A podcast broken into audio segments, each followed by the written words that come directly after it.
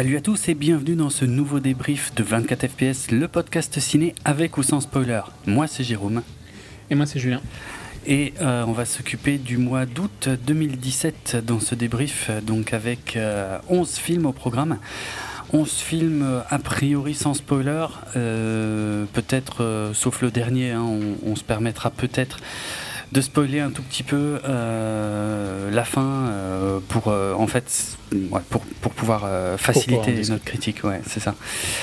Hum, donc bah, qu'est-ce que je fais? Allez je donne la liste des films déjà pour commencer. Donc on va parler de La Tour Sombre Le Caire Confidentiel Que Dios nos perdone Everything Everything Hashtag Pire Soirée Hitman et Bodyguard Overdrive Batman et Harley Quinn Shot Caller, Seven Sisters et 120 battements par minute. Euh, donc je rappelle que dans l'article hein, qui accompagne l'épisode, vous pourrez retrouver le timing à partir duquel euh, chacun de ces films commence si euh, jamais, honte à vous, vous n'écoutez pas l'épisode en entier. du coup, c'est moi qui attaque, je crois, hein, avec la tour sombre. Ouais. Un chef d'œuvre. Hein. Bah, on parle pas quand on n'a pas vu le film. Quand on n'a pas vu Si, si, moi je parle quand j'ai pas vu. J'ai la science infuse. D'accord. Alors, euh, La Tour Sombre, c'est à la base une, série de romans euh, de Stephen King, évidemment, euh, sorti, alors il y en a combien? Il y en a 8, je crois, maintenant en tout, sorti entre 1998 et 2012. Et je dois bien avouer que je n'en ai lu absolument aucun. Euh, je sais pas toi d'ailleurs. Non. Au cas où, non. Euh, non, mais ouais, c'est bizarre parce qu'en fait, moi, j'ai lu, euh, en fait, j'ai lu énormément. C'est plus ton style pour le coup. Ouais, ouais, c'est vrai, c'est vrai. Mais j'ai lu énormément de Stephen King en fait jusqu'à l'âge de environ 15-16 ans, comme ça de mémoire. J'ai dû en lire facilement, je sais pas, une vingtaine. Je dévorais et il y en avait en plus qui étaient vraiment pas euh, évidents euh, pour l'âge que j'avais. Euh, par exemple, je, me souviens avoir lu Le Fléau, tu vois, c'est trois putains de pavés, sans problème à l'époque. Hein, Mais La Tour Sombre, bizarrement, il y, en a comme ça, deux, trois qui m'ont complètement échappé et j'ai jamais touché à La Tour Sombre. tout comme ça, d'ailleurs, dont on sera peut-être amené à reparler d'ici la fin de l'année. C'est un truc, je suis complètement passé à côté. Bref. Donc voilà, je connais pas du tout.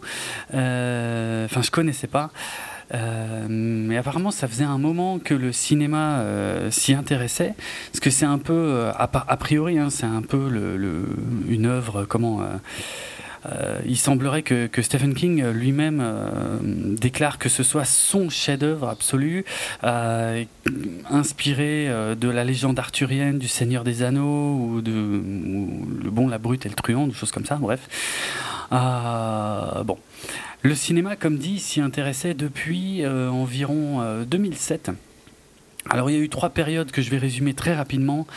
Euh, en 2000, donc ouais, à partir de 2007, en fait, il est question que ce soit J.J. Abrams qui adapte, qui adapte ça pour le cinéma, avec Damon Lindelof qui devait co-écrire donc le truc. Donc c'était à, l'époque c'était un peu la dream team de la série Lost. Euh, et puis euh, tout ça n'a jamais vraiment avancé en fait. Euh, tout ça n'a jamais vraiment rien donné pour être franc. notamment les déclarations de Lindelof lui-même qui étaient très bizarres à l'époque, qui disait oui mais en tant que fan absolu de la Tour sombre, je suis probablement la, la personne la moins adaptée pour, écrire une adaptation de ça. Enfin bref, bon voilà, ça n'a rien donné, ils en ont rien fait. les droits donc étaient détenus par je sais pas trop qui en tout cas pendant ces trois ans, euh, ils n'en ont absolument rien fait. Ensuite, à partir de 2010, euh, c'est euh, Universal qui achète les droits, qui veut confier donc l'écriture à Akiva Goldsman et la réalisation du film à Ron Howard. Euh, je crois que Javier Bardem a été d'ailleurs engagé, euh, alors je sais plus maintenant euh, pour interpréter lequel des persos, je crois que c'était le, gunslinger, le, le pistolero. C'est pareil, ça. En fait, ils ont dû euh, réécrire plusieurs fois le truc, c'est-à-dire que, euh, en gros, Universal euh, commençait à flipper du budget que pouvait représenter le truc. Alors eux, leur projet, par contre, était assez sympa dans le sens où ils voulaient faire une trilogie de films, mais avec à chaque fois entre entre chaque film une saison de série télé, c'est-à-dire film, saison, film, saison, film. Voilà. Comme ça, ça faisait euh, donc un, espèce de projet cross-média. Euh, euh, C'était bien, bien la période en plus, cross-média. Ouais, c'est ouais, vrai. Début 2010. Hein. Mm. Et ben, ça n'a rien donné parce que, comme dit Universal, a fini par se rendre compte de, de ce que ça pouvait coûter. Du bordel. Et ouais, que ça, ça l'air. Et donc, ils demandaient sans cesse à réécrire le truc. Euh, mais euh, pour des budgets moindres, jusqu'au moment où ils ont carrément, donc euh, en 2015, complètement abandonné le truc en disant c'est bon, non, on arrête tout, on abandonne. Voilà. et donc en 2015, le projet est repris par Sony Pictures qui retravaille en fait le script d'Akiva Goldsman, ou enfin, ce qui existe en tout cas en tant que script à ce moment-là, et qui confie euh, la réalisation donc à euh, Nikolai Arcel. Euh, je me rends compte là que je me suis lancé dans le truc, j'ai même pas vérifié le pédigré du bonhomme. voyons vite fait. Ouais, quelques films en fait dont les titres me disent vaguement quelque chose. donc c'est un mec qui est danois. Ouais, il y a Royal Affair hein, qui, qui a un titre qui me dit. Qui avait un petit buzz. Un petit buzz hein. Voilà. Je crois qu'il était nominé aux Oscars. D'accord. D'accord. Pour euh, film étranger, quoi. C'est un film. Hmm. Euh, danois, après. Danois ouais. ouais. Avec Alicia, je crois.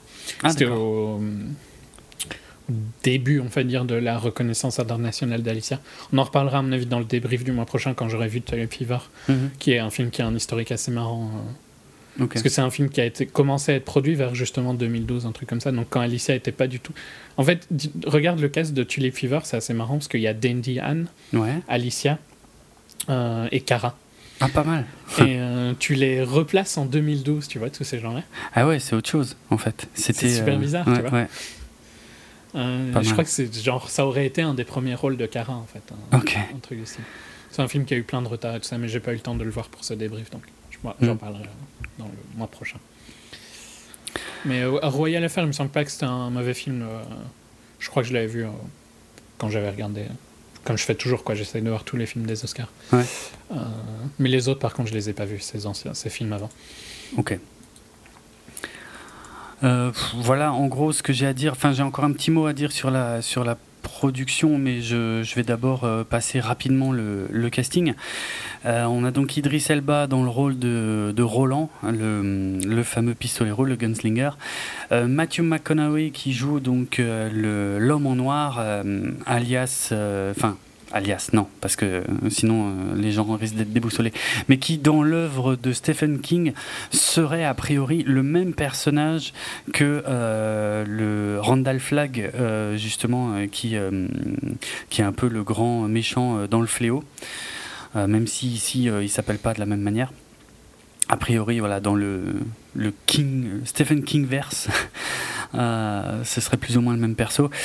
Euh, et puis on a, euh, ouais, après je vais pas trop détailler, mais on a donc un jeune homme qui est joué par un certain Tom Taylor, qui a joué dans des trucs dont j'ai globalement pas trop entendu parler parce que a priori c'était pour la télé.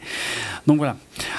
Le scénario en deux mots, euh, et encore une fois, c'est là que je pense que les, ceux qui ont lu les bouquins vont sauter au plafond. Hein, mais euh, voilà, moi du coup, la vision que j'en ai, ben, elle est très simpliste, mais à l'image du film. Euh, donc il y, a, y a un monde, enfin, il y a même plein de mondes parallèles en fait, mais qui sont tous plus ou moins dépendants de la tour sombre. Bon, c'est pas plus que ça ce que c'est, mais bref. Et l'homme en noir veut abattre la tour sombre, ce qui détruirait tous les univers, donc y compris évidemment le nôtre. Euh, et euh, le seul euh, qui essaye de, l'en empêcher, c'est le pistolero. Et on a un gamin dans notre univers, donc le, le petit Jake Chambers qui lui en fait fait des cauchemars et ben voilà quoi qui, qui, a un gamin assez troublé bien sûr lui pense que c'est vrai et personne ne le croit et voilà il va finir par partir dans une aventure incroyable qui va lui permettre de sauver peut-être l'univers Sûrement. Ouais. mais qu'il y a des projets de suite qui vont, à mon avis, être annulés. Mais... oui, à mon avis aussi. Euh, bon, déjà, le problème, c'est que j'ai pas la moindre idée. En fait, ouais, comme j'ai pas lu les bouquins, il paraît que c'est une mythologie hyper complexe dans les bouquins euh, et qui est très mal racontée dans le film. Bah, je veux bien le croire, mais sauf que, en fait, moi, dans le film, il n'y a rien d'incompréhensible. C'est tout c'est très simple, c'est très basique, et c'est même un type de scénario qu'on a déjà vu des milliers de fois. Quoi. Je dire, c'est littéralement exactement la même chose que euh, euh Tomorrowland ou, euh, j'en sais rien, euh, Last Action Hero dans un certain sens. Quoi. Je dire, il n'y a, que le gosse qui, en partant dans un univers parallèle, peut sauver le nôtre. Quoi. Tu vois, c'est, c'est quand même du ultra déjà vu. Le problème de la Tour Sombre, c'est que ça va jamais plus loin que ça en fait. Ça ne développe pas plus que ça. Et si tu rajoutes à ça euh, des acteurs bon, mais dans des rôles euh, à l'écriture euh, extrêmement. Euh, qui ont l'air dans les trailers en tout cas. Bah, c'est ouais, c'est c'est pas le, le, plus gros problème, c'est pas que ce soit cliché, c'est juste que c'est euh, c'est faible. Générique. Ouais, c'est générique. Ça a l'air très générique. Euh, mais ça l'est. Mais, c'est ça en fait. Hein. Au final, le, le produit fini, c'est exactement ça. C'est un c'est un truc ultra générique. Je veux dire, ce serait pas euh, tiré des bouquins de Stephen King. Je veux dire, ce serait ce serait pareil quoi. C'est un truc on dirait une ressucée en fait de, de plein de trucs que j'ai déjà vus mais en vachement moins bien quoi. C'est hyper bateau. J'ai littéralement. Du générique Dark Fantasy. même pas, franchement. Il y a pas, c'est ultra terre à terre en fait. Justement, moi j'ai trouvé ça euh, très décevant. Il y a, y a, aucun, tu généralement euh, dans, dans, ce type d'histoire avec un gamin qui part dans un univers parallèle, il y a toujours un sens un peu, euh, il y a toujours une magie, des découvertes, tu vois. Là, il y a, y a aucune magie. C'est plat, c'est terre à terre, c'est chiant. Le film est pas est pas super long et pourtant tu te fais tu te fais vite chier parce qu'en fait c'est on dirait une base, c'est pas un scénario, c'est une base de scénario. Parce que je te jure que le scénario, ça explique pas plus que ce que j'ai dit là. Hein.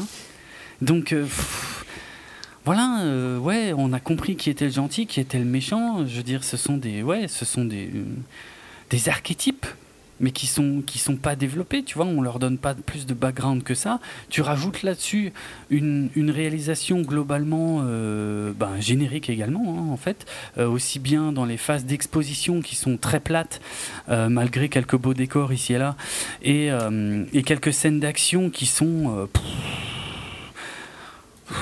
qui sont pas nulles mais qui ont qui, sont pas bonnes non plus quoi c'est le B à quoi c'est tu, ressors du film, c'est rien quoi en fait. C'est euh, générique. C'est un, des trucs les plus génériques que j'ai vu euh, depuis, euh, depuis longtemps quoi. Tu peux, tout est interchangeable, tous les persos, tout le scénar, enfin c'est voilà quoi. donc pour tous ceux qui pensaient que l'univers de Stephen King serait très difficile à adapter, eh ben ça a l'air d'être le cas, mais, mais le problème c'est que j'ai l'impression qu'ils n'ont même pas essayé. Encore une fois, je veux dire, il y, avait, je crois qu'il n'y a pas besoin de s'inspirer d'un bouquin de Stephen King pour écrire un scénar pareil, en fait. C'est bateau de chez bateau, quoi. Euh, J'ai pas dit d'ailleurs, mais il semblerait que ce soit à la fois une adaptation et aussi une suite, en fait, hein, plus ou moins des, des, bouquins de Stephen King. Mais bon, ça, a priori, il faut avoir lu au moins jusqu'au septième bouquin pour euh, pouvoir euh, comprendre ça. Euh, en plus de ça, il semblerait que, que le, qu'il y ait eu de gros problèmes avec le réalisateur, enfin entre le studio et le réalisateur, euh, puisque le produit fini euh, avait de très très très mauvais retours dans les projections tests. Ron Howard, qui était resté en tant que producteur, ainsi qu'Akiva Goldsman d'ailleurs, donc les, comment respectivement réalisateur et scénariste du, projet précédent, qui, qui, était voilà toujours là comme producteur, ont essayé d'intervenir. Parce qu'en fait le, Sony a essayé de virer le réal carrément en post-prod en fait pour refaire complètement le film. Sans lui et bon Ron Howard apparemment sont intervenus et, Goldsman sont intervenus pour que le réalisateur puisse rester et peut pouvoir essayer de corriger le truc mais c'est tellement bateau. En fait, c'est tellement euh, insignifiant comme résultat que je sais pas. Est-ce qu'il aurait pas mieux valu un truc qui sorte un tout petit peu des clous que ce truc-là euh, Je sais pas. En tout cas, euh, ça n'a pas pris. Hein, le film ne, marche pas. je veux dire, pour un, pour un mini blockbuster, il passe même pas les, les 100 millions de, de dollars de box-office. c'est tout à fait logique et mérité. Ça n'a pas grand intérêt. Il semble toutefois que la que la série télé euh, qui devrait faire suite euh, soit toujours d'actualité euh, avec Idris Elba hein, qui reprendrait le rôle du pistolero mais pour une série qui se passerait avant ce truc est pas clair du tout enfin je, je sais pas je sais pas si c'est le projet qui était foireux à la base, mais en tout cas, le, le résultat, lui, est complètement foiré, ça c'est clair, et ça n'a aucun intérêt. Je pense que c'est un projet qui aurait été beaucoup mieux adapté à la TV de base. Ouais, euh, probablement. Il aurait jamais dû euh, sortir de la TV. Je pense que le, la taille du, de l'univers n'est pas adaptée euh, mm, au mm. format film. Oui, à la limite, une trilogie peut-être. ouais. Style comme Peter Jackson l'a fait pour Le Seigneur, quoi. Mm. Peut-être que ça, ça aurait été potable. Mais, mais je pense que, ouais, dans, à notre époque, ça aurait été plus, plus logique de directement l'adapter à la TV t'aurais eu euh, une attente différente, t'aurais pu construire le truc et tout ça? Je sais pas. Euh, s'ils font à la TV, ce sera avec euh, le showrunner qui a remplacé Frank sur Walking Dead. Donc, ok. Quelqu'un qui sait quand même à peu près ce qu'il fait. il, sait, il sait plus lui hein, maintenant. lui, il est parti, je crois, ah en saison 3 ou en saison 4. Hmm. Ah oui, oui, c'est Je sais plus qui c'est maintenant. Oui, oui, Ils ont eu un, début assez violent à Walking Dead. Hmm. Au niveau showrunner. Ouais, c'est vrai. Euh, mais bon, c'est un EP qui avait travaillé sur euh, The Shield et tout ça, hein, la série de euh, Sean Ryan, qui est excellente, elle, par contre. Donc, c'est pas quelqu'un d'inconnu à la TV. Donc, peut-être qu'il y a du potentiel, je sais pas. je serais plus intéressé à la regarder en série qu'en film. Là, j'ai pas eu envie, puisque ça avait l'air vraiment trop, trop générique, ça me tentait pas. Je trouve que l'été a vraiment été difficile. Ah, ça c'est clair. et d'ailleurs, là, ça va se ressentir sur tous nos films dont on va parler. Ouais, ouais. Presque tous nos films. Et j'ai pas eu le courage. Non, mais c'est tellement générique que t'as rien raté. Je veux dire, c'est. si je prends 5 minutes pour te raconter le film, c'est voilà, c'est une meilleure utilisation de cette histoire que euh, de passer une heure et demie. Et ça ne dure pourtant qu'une heure et demie, hein. ce qui n'est pas très long. Mais, mais une heure et demie, et, pourtant tu ressens quand même des longueurs, quoi. Pour une histoire aussi bateau, où tu vois tout venir à des kilomètres. Enfin, je veux dire, c'est. Euh, non. C'est à peine digne d'un téléfilm en plus, euh, visuellement d'une manière générale. C'est non. C'est ce que le trailer me, disait aussi. Hmm. Le seul truc peut-être sympa, euh, juste pour finir là-dessus, euh, les, petits Easter eggs en fait qu'il y a dans le film. apparemment, le réalisateur en fait s'est amusé à, comme ça à parsemer des, des petits Easter eggs liés justement aux œuvres de Stephen King. L'idée est sympa mais le studio en fait était tellement désespéré qu'ils ils s'en sont servis en fait comme euh, moyen de promotion. Du coup, en cherchant en fait sur, euh, je pense euh, sur YouTube, La Tour sombre, Stephen King, vous trouverez un petit clip qui vous montre et, et, moi ce truc je l'ai vu avant la sortie du film, hein, un petit clip qui vous montre en fait tous les Easter eggs qu'il y a dans La Tour sombre, qui montrent des voilà, qui ont un rapport avec les trucs de Stephen King. Donc effectivement, dans le film euh, il parle, euh, il est question du Shining, euh, ce qui est tout à fait possible d'ailleurs, hein, puisque le Shining est après tout un pouvoir. on peut voir un gosse qui joue avec la voiture de, Christine, on peut voir un gros clébard comme Cujo dans la rue. Il y a un, un, moment un gros panneau qui porte le nom du clown de ça. apparemment, il y a un bouquin aussi, mais ça c'est bizarre parce que je l'ai vu dans le clip mais je me souviens pas l'avoir vu dans le film. Il y a un bouquin de qui viendrait de la, enfin, inspiré du de Misery. Et il y a aussi un rapport avec les évadés à Shawshank Redemption, mais alors celui-là, je l'ai complètement raté. Bref, c'est la première fois de ma vie en fait que je vois que les Easter eggs sont dévoilés avant même la sortie du film. après c'est sympa hein, dans le film, c'est vrai que bon c'est con parce que je les avais déjà vus, mais après quand tu les vois dans le film, tu ouais quand tu vois le clébard à un moment tu dis ah ouais ça c'est Cujo, ouais ok mais bon voilà. Euh, non, je sais pas, c'est bizarre. Ils ont tout fait à l'envers et euh, au final, il n'y a rien qui marche. C'est plus intéressant finalement de voir juste le petit clip avec tous les easter eggs sur le net que, que de voir le film lui-même. Quoi. Voilà. Ok. Euh, J'enchaîne. Mhm. Donc moi je vais vous parler du Care confidentiel qui est, que j'ai été voir à cause de toi, je tiens à dire. Mm, Parce que c'est toi qui m'en as parlé la première fois. Aussi connu sous le nom de Nile Hilton Incident euh, aux États-Unis. Ok. Euh, parce qu'il a eu une distribution à Sundance, donc je pense que c'est sur ce titre-là qu'il est sorti euh, aux US. Réalisé par Tariq Saleh, qui est un réalisateur suédois mais d'origine égyptienne. Mm-hmm qui avait notamment fait euh, un docu euh, sur euh, Guantanamo Bay, Un Gitmo de New Rules of War, qui je pense quand il était sorti avait une petite distribution, enfin un docu, donc ça reste une minuscule distribution, mais je pense qu'il avait il avait fait un peu de bruit. et d'autres films que j'ai pas que j'ai pas vu, un film d'animation Metropia, et puis deux films suédois que j'ai pas vu non plus. Et donc euh, là, il, il, fait un film euh, germano-dano-suédois, mais euh, en égyptien. C'est bien comme ça. C'est bien la langue qu'il parle. Hein. J'ai un petit doute d'un coup. Je... où il parle l'arabe. N'en ai aucune, aucune idée. Merci, c'est cool. J'aurais dû regarder avant. Donc, il parle ceux qui parlent au Caire. Je suis en train de. Je vais simplifier comme ça. Et euh, bah, c'est un thriller assez classique où on suit euh, un flic euh, qui, qui enquête sur l'assassinat d'une jeune chanteuse, donc à Lilton du titre américain. Donc la langue officielle, la langue officielle du pays, c'est bien l'arabe. Ok. L'égyptien ne me sonnait pas juste, donc.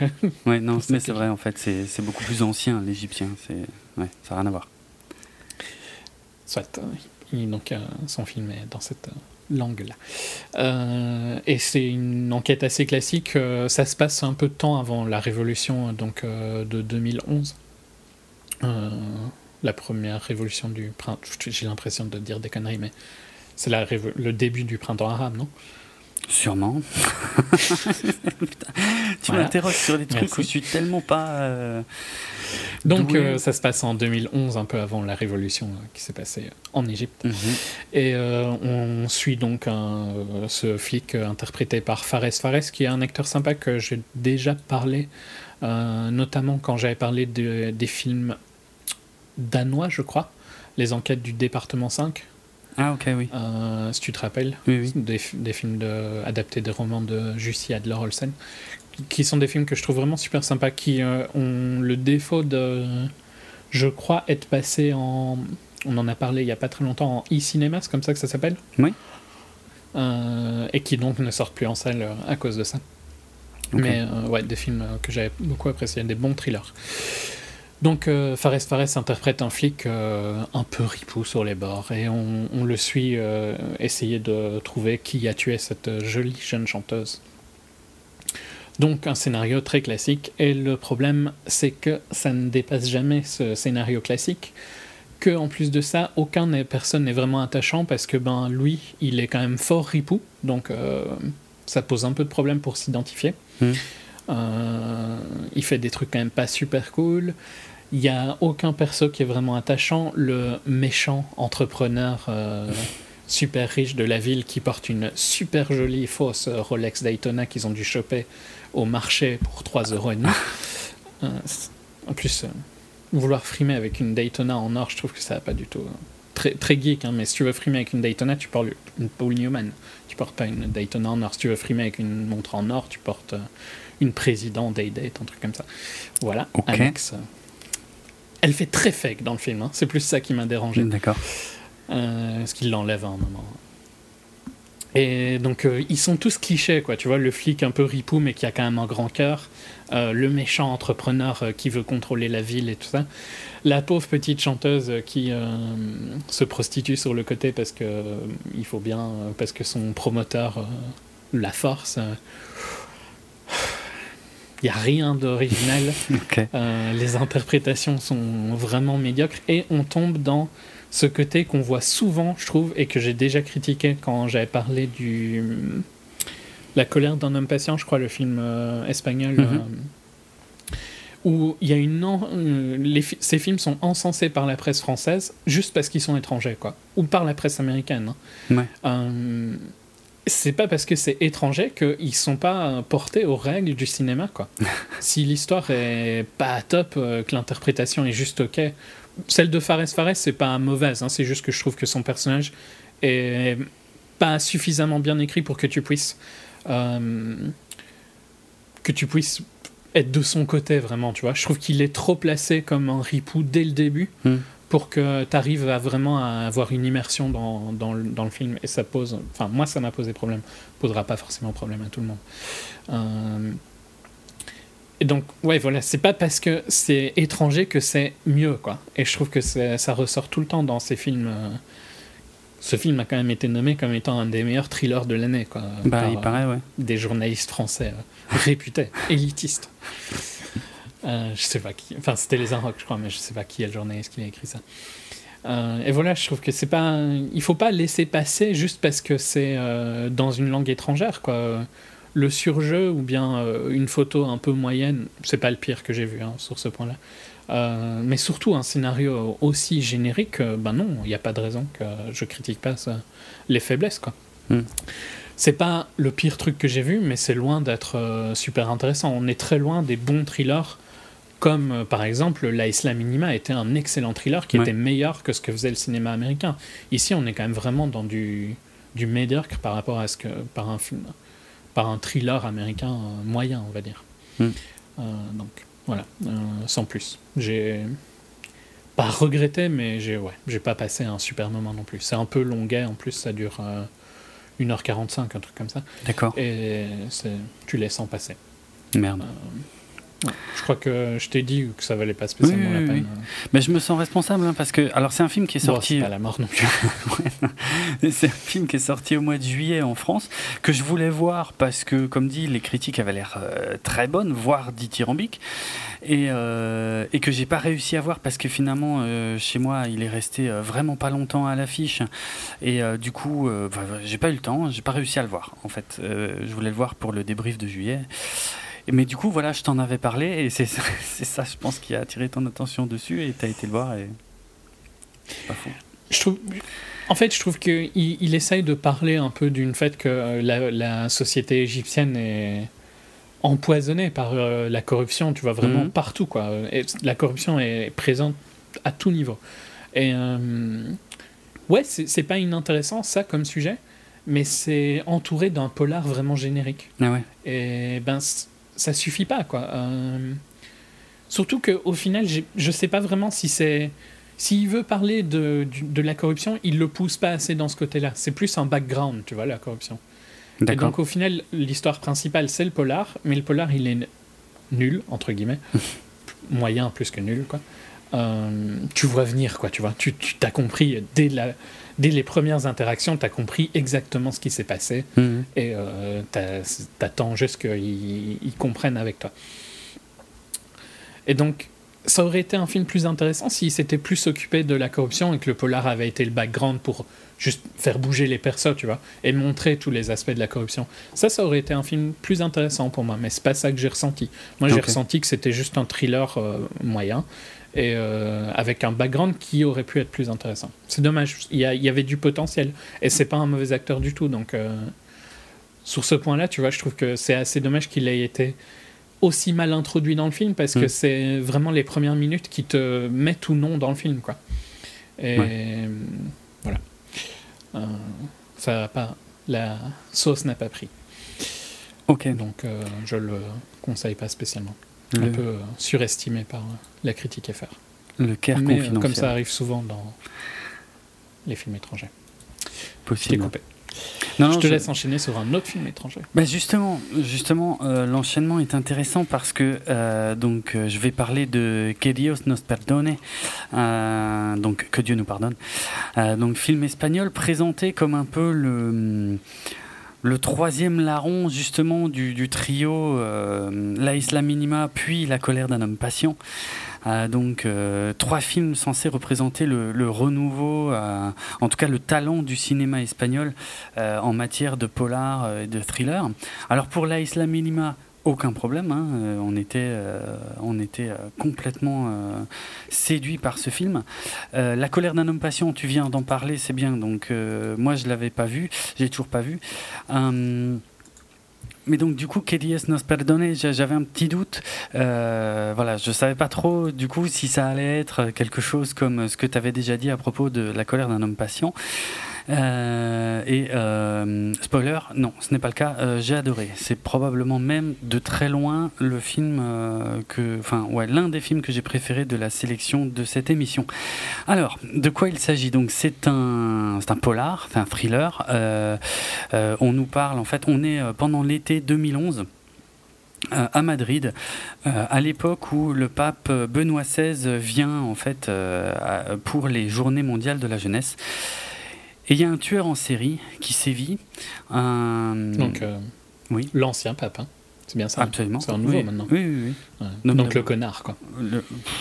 oui, sûrement. Enfin, pas ni plus, ni moins que les autres, à mon avis. Bah si, quand même, le nouveau est un peu moins connard. Ok.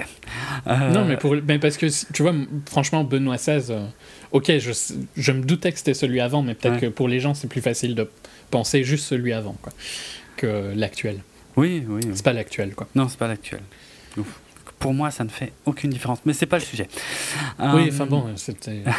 enfin, je sais plus. Non, mais il a, il a une histoire un peu bizarre. Oui, mais non, il était un peu, il était un peu hardcore sur certains trucs. Hein, je dis pas. Hein.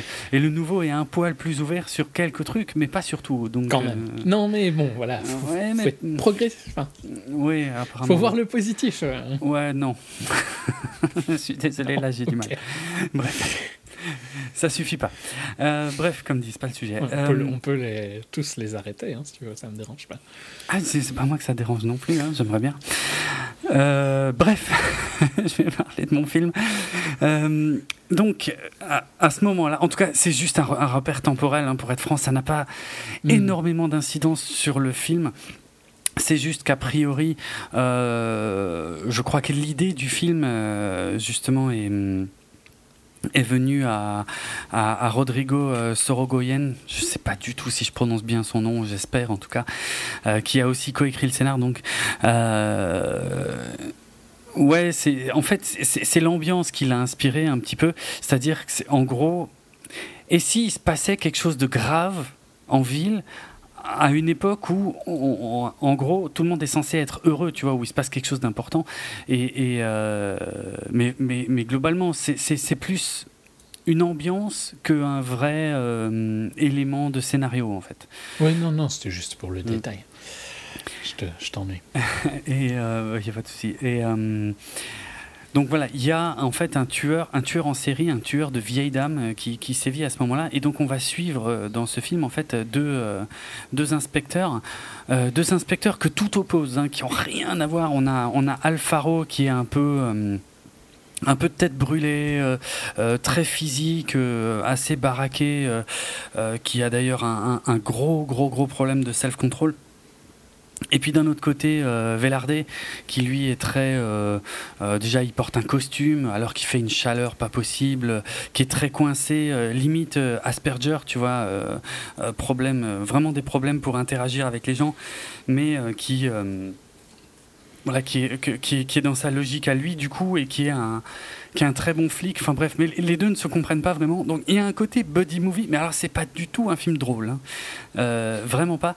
C'est on est on est plus dans du polar très très noir. Euh, et d'ailleurs, c'est marrant parce que le réalisateur s'est amusé à jouer avec les codes parce que normalement, ça c'est le genre de film où il pleut, tu vois, où il pleut tout le temps, où il fait super moche et tout. Et là, en fait, il fait un soleil de plomb et une chaleur écrasante. Et à un moment, je me suis vraiment fait la réflexion pendant le film. Je me suis dit, ah, putain, ouais, ça c'est, c'est vrai, c'est normalement le genre d'ambiance où il flotte tout le temps. Or là, c'est le contraire, quoi. Il fait super beau et c'est bah, je trouve que ça donne une petite identité sympa au film, un petit, un petit ton différent, quoi. Alors dans la narration, on va euh, on va alterner en fait entre la progression euh, difficile de l'enquête et, euh, puis de temps en temps on va aller aussi s'intéresser vite fait à la vie privée de, ces, de ces deux inspecteurs, encore une fois qui, sont très différents. Et ça dure jamais très longtemps, heureusement. On revient hein, tout le temps. Euh, ça, c'est, euh, enfin, le film est, très bien rythmé. Même si on voit bien le découpage, hein, on voit bien que c'est en gros 10 minutes sur l'enquête et puis 5 minutes combinées sur la vie privée des deux, puis on revient 10 minutes sur l'enquête, puis de nouveau 5 minutes. Bon, bref, c'est pas gênant. le film est un peu déconcertant au départ, dans le sens où j'ai presque eu l'impression au début d'avoir loupé le début du film, c'est-à-dire euh, on t'explique rien au début en fait, rien qu'avec en fait l'introduction que j'ai fait là, euh, je vous facilite vachement la tâche pour voir le film parce que moi je, je savais rien en fait en le voyant. Euh, et au début, on est un peu paumé parce qu'on vraiment, on, prend même pas le temps de t'expliquer via de l'exposition qui serait du coup très artificielle.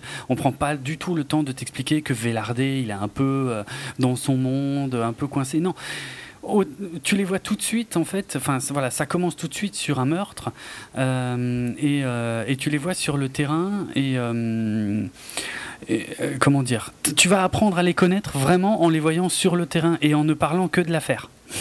Donc, comme dit, au début, on, on te mâche pas le travail, mais c'est pas plus mal. Ça demande euh, ce que tu t'investisses un tout petit peu dans le film, mais ça se, au bout d'un moment, en fait, euh, ça se, ça se lisse, quoi. Tu commences à comprendre les forces en puissance et tout machin. Et le truc dure un peu moins de deux heures au total, et pour être franc, au bout de, allez, grand maximum 20 minutes, euh, une demi-heure, vraiment, vraiment grand maximum, j'étais à fond dedans. C'est ultra prenant. Il y a une ambiance incroyable, une lourdeur hein, euh, incroyable, euh, une noirceur incroyable. Il y a, il y a littéralement des scènes où j'ai frissonné en fait. Et c'est assez impressionnant parce qu'il n'y a pas une photo, euh, tu sais, comme il y avait par exemple dans la Isla Minima, un truc hyper soigné, un truc un peu. ouais, avec des couleurs de vrai cinéma et tout. Là. Mhm. Je dis pas que la photo un peu trou détective dans la Isla Minima. Ouais, clairement, clairement. Là, c'est beaucoup plus commun. Hein, comme photo. Je dis pas que la photo est mauvaise, mais elle, est plus euh, passe-partout, quoi. Euh, mhm. et, comme dit, avec cette ambiance en plus très lumineuse qui est en contradiction totale avec la, le côté pesant du film. Et pourtant, ça marche. Et pourtant, plus tu avances là-dedans, et plus ça devient dur, pesant, noir. Euh, et c'est d'ailleurs un film, franchement, que je conseillerais pas à tout le monde. C'est vraiment pour public averti. on voit pas forcément les meurtres. Hein le problème, il n'est pas là. Euh, mais par contre, euh, ouais, par contre, on voit les conséquences des meurtres. Donc, euh, parce qu'on parle de, de, meurtre et de viol hein, de, vieilles dames. donc ça, c'est c'est c'est vraiment pas évident. Le film te met mal à l'aise et, et, il le réussit très bien. Et il continue de s'enfoncer de plus en plus dans la noirceur et la violence et machin. Donc c'est un film très dur, très noir assez surprenant dans le sens où tu es tellement dedans en fait que, que tu vois pas forcément venir. Alors je dis pas que c'est d'une originalité folle, mais au moins tu vois pas tout venir. Euh, et voilà, en fait, ouais, je crois que j'ai fait un peu le tour de ce que je voulais dire. C'est un très bon polar, très dur, euh, mais euh, qui réinvente pas du tout le style, mais qui en est une, une très très bonne déclinaison. Et, et ça fait du bien. En quelque sorte, hein, parce que comme dit, c'est pas le genre de film où tu ressors avec la super banane, euh, machin, euh, mais euh, voilà. Donc. Les deux acteurs, t'as pas parlé, mais c'est des acteurs connus espagnols. Ouais, je qui étaient pas du tout. Dans la, la, Isla Minima, qui était ah dans des films d'Almodovar. Donc, ah bon, ok. Antonio de la Torre, qui joue le plus sérieux des deux J'ai pas retenu la euh, Velarde, ben ouais, enfin euh, sérieux et euh, comme dit un peu hors de notre monde quoi. Il est un peu oui, oui, à l'ouest. Celui en costume, je voulais dire dans ce sens-là. Juste. lui, lui, il est très connu. Hein, donc, eh ben, il était dans La Isla, il était ah, dans des films d'Almodovar. Ah putain, je vois qu'il était dans Le jour de la bête de Alex de la Iglesia. J'adore ce film. Je l'ai pas du tout reconnu. Il est et c'était aussi le rôle principal dans euh, la colère euh, d'un impatient. Ah ouais, d'accord. Ah bon, ok. Donc ouais, c'est un acteur euh, très en vogue. Eh ben, il est super impressionnant hein, parce que, écoute, on, dirait presque. Après, je sais, enfin, je sais pas, t'aimes peut-être pas ce film, mais il m'a beaucoup fait penser à. Ah, évidemment, maintenant impossible de trouver son nom. À Dustin Hoffman, ça y est, dans Rain Man, tu vois. Eh, il est, non, non, j'aime bien, j'aime bien Rain Man, pas de souci. Et je trouve Dustin Hoffman est un excellent acteur. Mais là, c'est vraiment. De toute façon, je trouve que Antonio de la Torre est un excellent acteur. Hein, mm. de... C'était pas une critique, hein, c'était juste pour dire t'as pas parlé du cast, qui est quand même connu. Quoi. Pas, ok, j'avais ouais, j'avais vraiment pas. J'avais pas fait attention parce que moi, je les connaissais pas en fait. Bah, pourtant, tu les as déjà vus, tu vois. Ouais, euh, Voilà. C'est un film que, qui me tente à mort, mais qui sort ici fin octobre. Donc. Euh, j'irai le voir. Euh, il, faut le voir. Vraiment, pour les amateurs du genre, les deux acteurs sont tellement bons que j'ai du mal à croire que c'est des acteurs. Tu vois, tu vois ce que je veux dire C'est les, mm-hmm. les, personnages, j'y crois à fond. L'ambiance, elle est, ouais, elle, est, elle est dure. Euh, voilà, pour les amateurs du genre, c'est, je pense, une, petite pépite. À voir. Et je pense qu'il hum, il y a une différence entre La colère d'un homme patient et La Isla Minima et euh, Que Dios nos perdone. Euh, c'est qu'il y a un background euh, d'une période particulière. Hum. Et c'est là où je pense qu'à mon avis, sans l'avoir vu, hein, je dis ça juste de par rapport à ce que tu dis. Mais les, les journées de la jeunesse et euh, la révolution de la gauche mm. euh, euh, espagnole qui a du mal à vivre, hein, post-crise 2008, post-crise financière, donne un, rajoute quelque chose. Et dans l'Islam Minima, on était dans la période post-franco, fin des années 80 ou années 80, je sais plus exactement. Désolé hein, pour les petites erreurs. Ouais, je crois que c'était début. Ouais, je sais plus. Je suis pas sûr dans les années 80, on peut dire. Et je pense que c'est des trucs qui apportent euh, du background euh, hmm. au polar, quoi. Euh, ce que n'arrivait pas à faire le Caire, quoi, pour le coup. Parce que la révolution que tu sens qui va arriver, mais uniquement à cause de l'exposition, tu vois, dans le Caire confidentiel.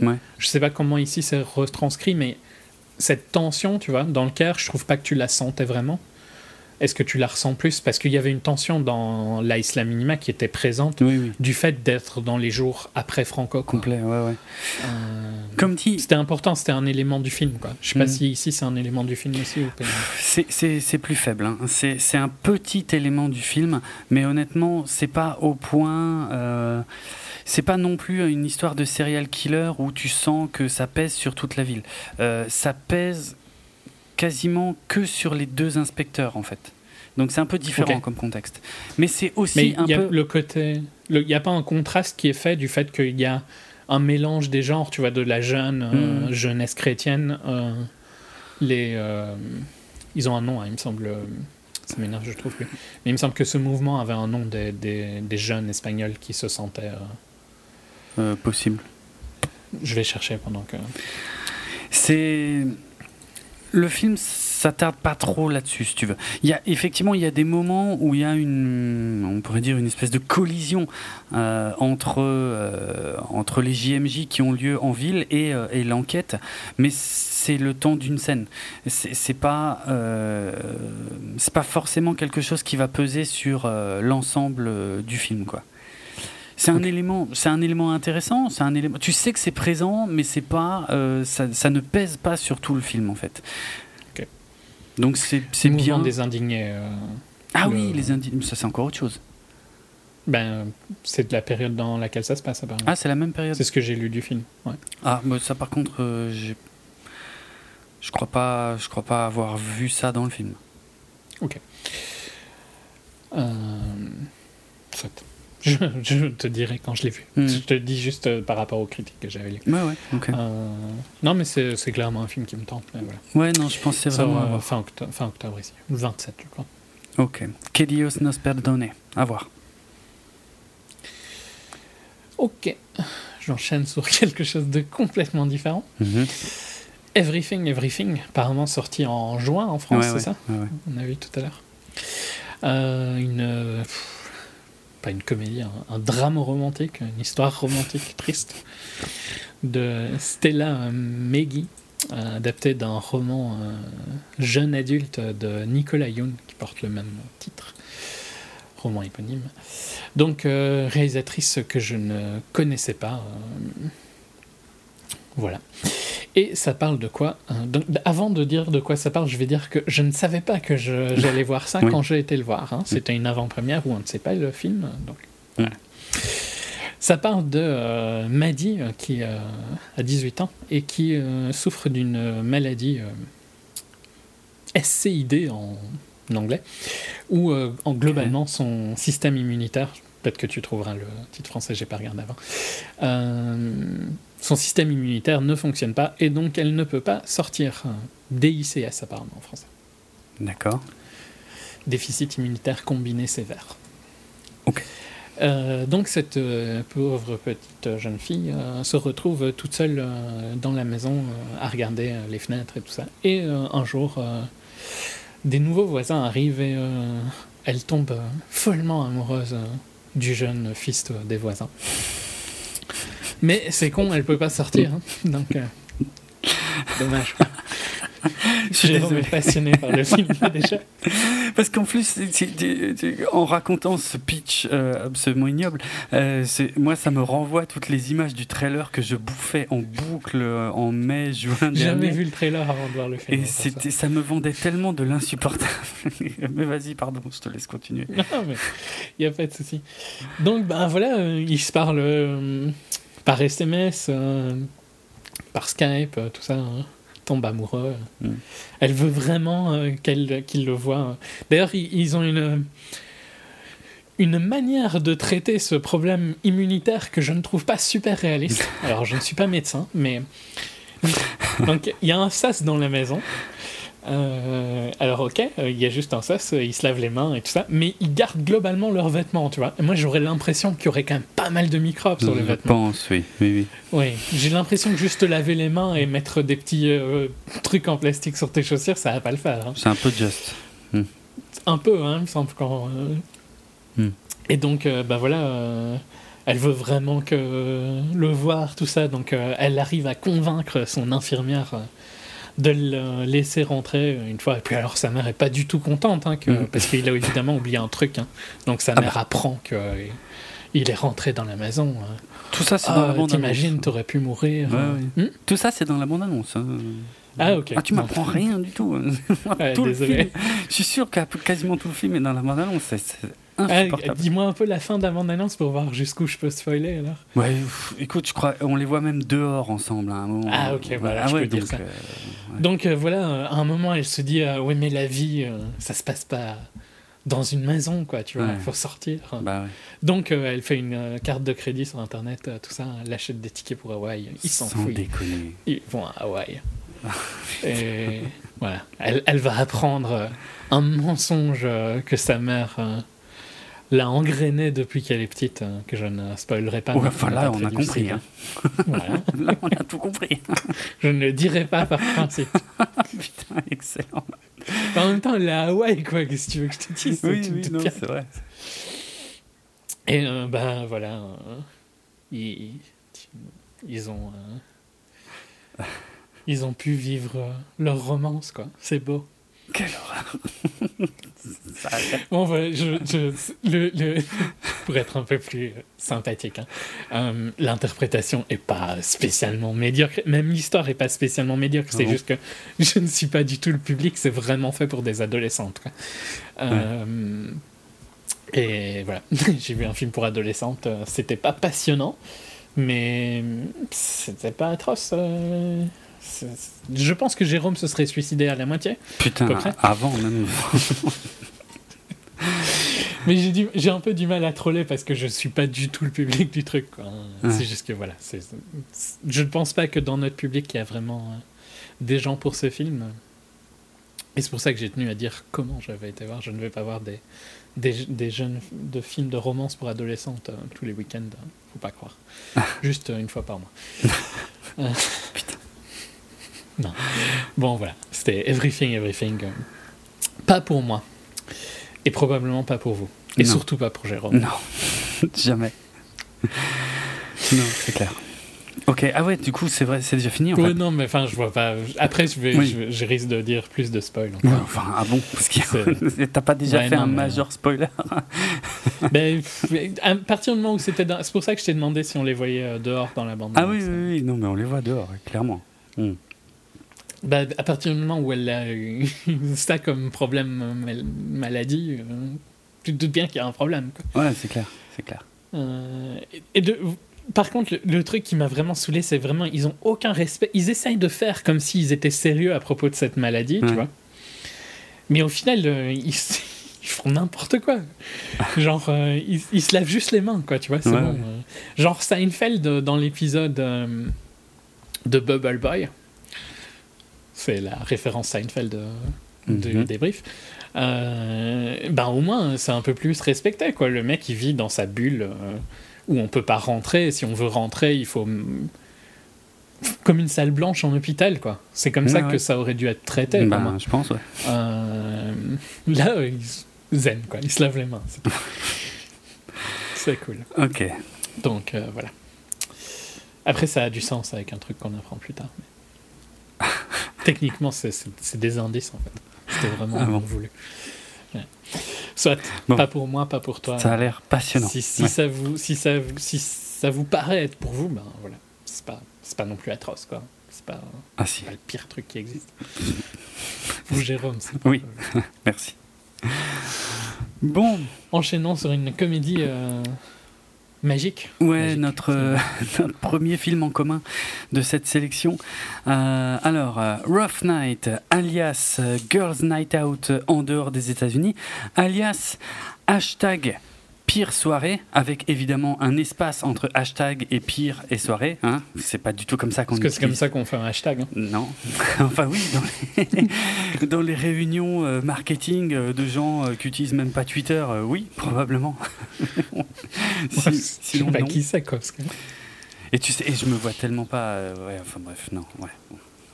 Bref, je veux pas savoir. De toute façon, c'est toujours euh, dans nos, dans nos débriefs, on a toujours euh, euh, comme ça ces, ces, films qui sont traduits n'importe comment. Bah, Celui-là, c'en est un beau, quoi, je trouve. Rough Night. Rough Night, c'est quoi? C'est dur, nuit difficile, quoi, en gros.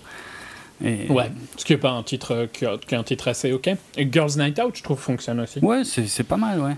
Mais hashtag pire soirée. Mais bah, à la limite, pire soirée, tu retires le hashtag, ça passe. À la limite, voilà. Ouais, c'est ça. Quoique, le, à la limite, c'est plus l'espace qui fait chier. Ben oui, c'est ça. Parce que hashtag pire soirée en un mot, ça passe aussi. Hein. Ouais, c'est idiot, mais c'est. J'aime pas le, j'aime pas le côté euh, dire déjà dire hashtag. bah c'est ça. c'est ça qui pose problème. Euh, voilà. Avec je suis surpris. Encore pire. Ouais. Euh, ce qui me surprend le plus, c'est qu'il n'ait pas appelé le film en France un truc dans le genre, je sais pas, Very Bad que ça pourrait être. Euh, Very Bad Girls Night. ouais, mais c'est ça. Mais franchement, hein, c'est parce qu'ils ont, ils ont tellement abusé du Very Bad, Very Bad après Very Bad Trip. Hein, que enfin s'il y en a bien un et encore que pas tant que ça en fait parce que justement moi j'ai entendu que le film était soi-disant un, un very bad trip au féminin ouais pas tant que ça en fait pas, du tout je trouve ouais, même pas voire pas du tout mais à vendre au grand public ça passerait tu vois Mhm. Euh, mais c'est vrai qu'en voyant le film, c'est pas du tout le cas. Alors, euh, donc c'est réalisé par euh, Lucia Agnello. je n'ai vu aucun, je pense, de ses films précédents. Son premier si tant qu'elle en avait fait, voilà, donc elle en a même pas fait avec donc un casting composé de Scarlett Johansson, Kate McKinnon, Gillian Bell, Iliana Glazer, Zoe Kravitz, et puis je vais m'arrêter là. Ah non, il y a Demi Moore. Attention. Euh, c'est important. Il y a Hassan Minaj aussi. C'est qui ça Super cool comédien de stand-up euh, qui a un, excellent. Ah oui Dans Netflix, a plein de stand-up en ce moment. Euh, et Homecoming King, c'est pour moi un des meilleurs qu'il a. Ok, mais, je, mais effectivement, lui, sa tête me disait quelque chose. Et Excellent comédien de stand-up. Ok, mais pas dans ce film. Hein.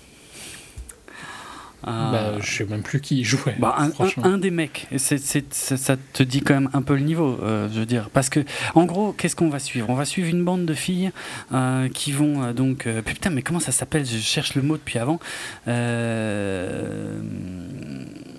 C'est dingue. Ah, une bachelorette partie. Bah oui, c'est ça que je cherche. Je sais plus comment on le dit en français. Un enterrement de vie de jeune fille, voilà, tout simplement, quel con. Euh, donc, euh, c'est en fait l'enterrement de, vie de jeune fille de Scarlett Johansson. Elles vont. Euh, elles vont où d'ailleurs? Je sais plus. Putain, qu'est-ce que c'est bien préparé À Miami. Voilà, elles vont à Miami en fait pour fêter ça, hein, parce que ce sont, c'était super copines hein, qui se connaissent depuis euh, la fac, qui s'étaient jurées de ne jamais se séparer, machin. Quoi? Bah, c'est comme ça qu'on dit. Hein, ouais, c'est comme ça que vous dites, mais j'y arrive pas. Euh, Et donc elle se retrouve, euh, en tout cas pour euh, voilà l'occasion de cet enterrement de vie de jeune fille de Scarlett Johansson. Euh, évidemment, tout ça va très mal se passer puisque le, le strip et le pire c'est que ça arrive assez tardivement. Enfin, je, trouve qu'il se passe plein de trucs inutiles avant ça en fait. mais il va y avoir un accident avec le strip teaser qui va donc mourir hein, très clairement.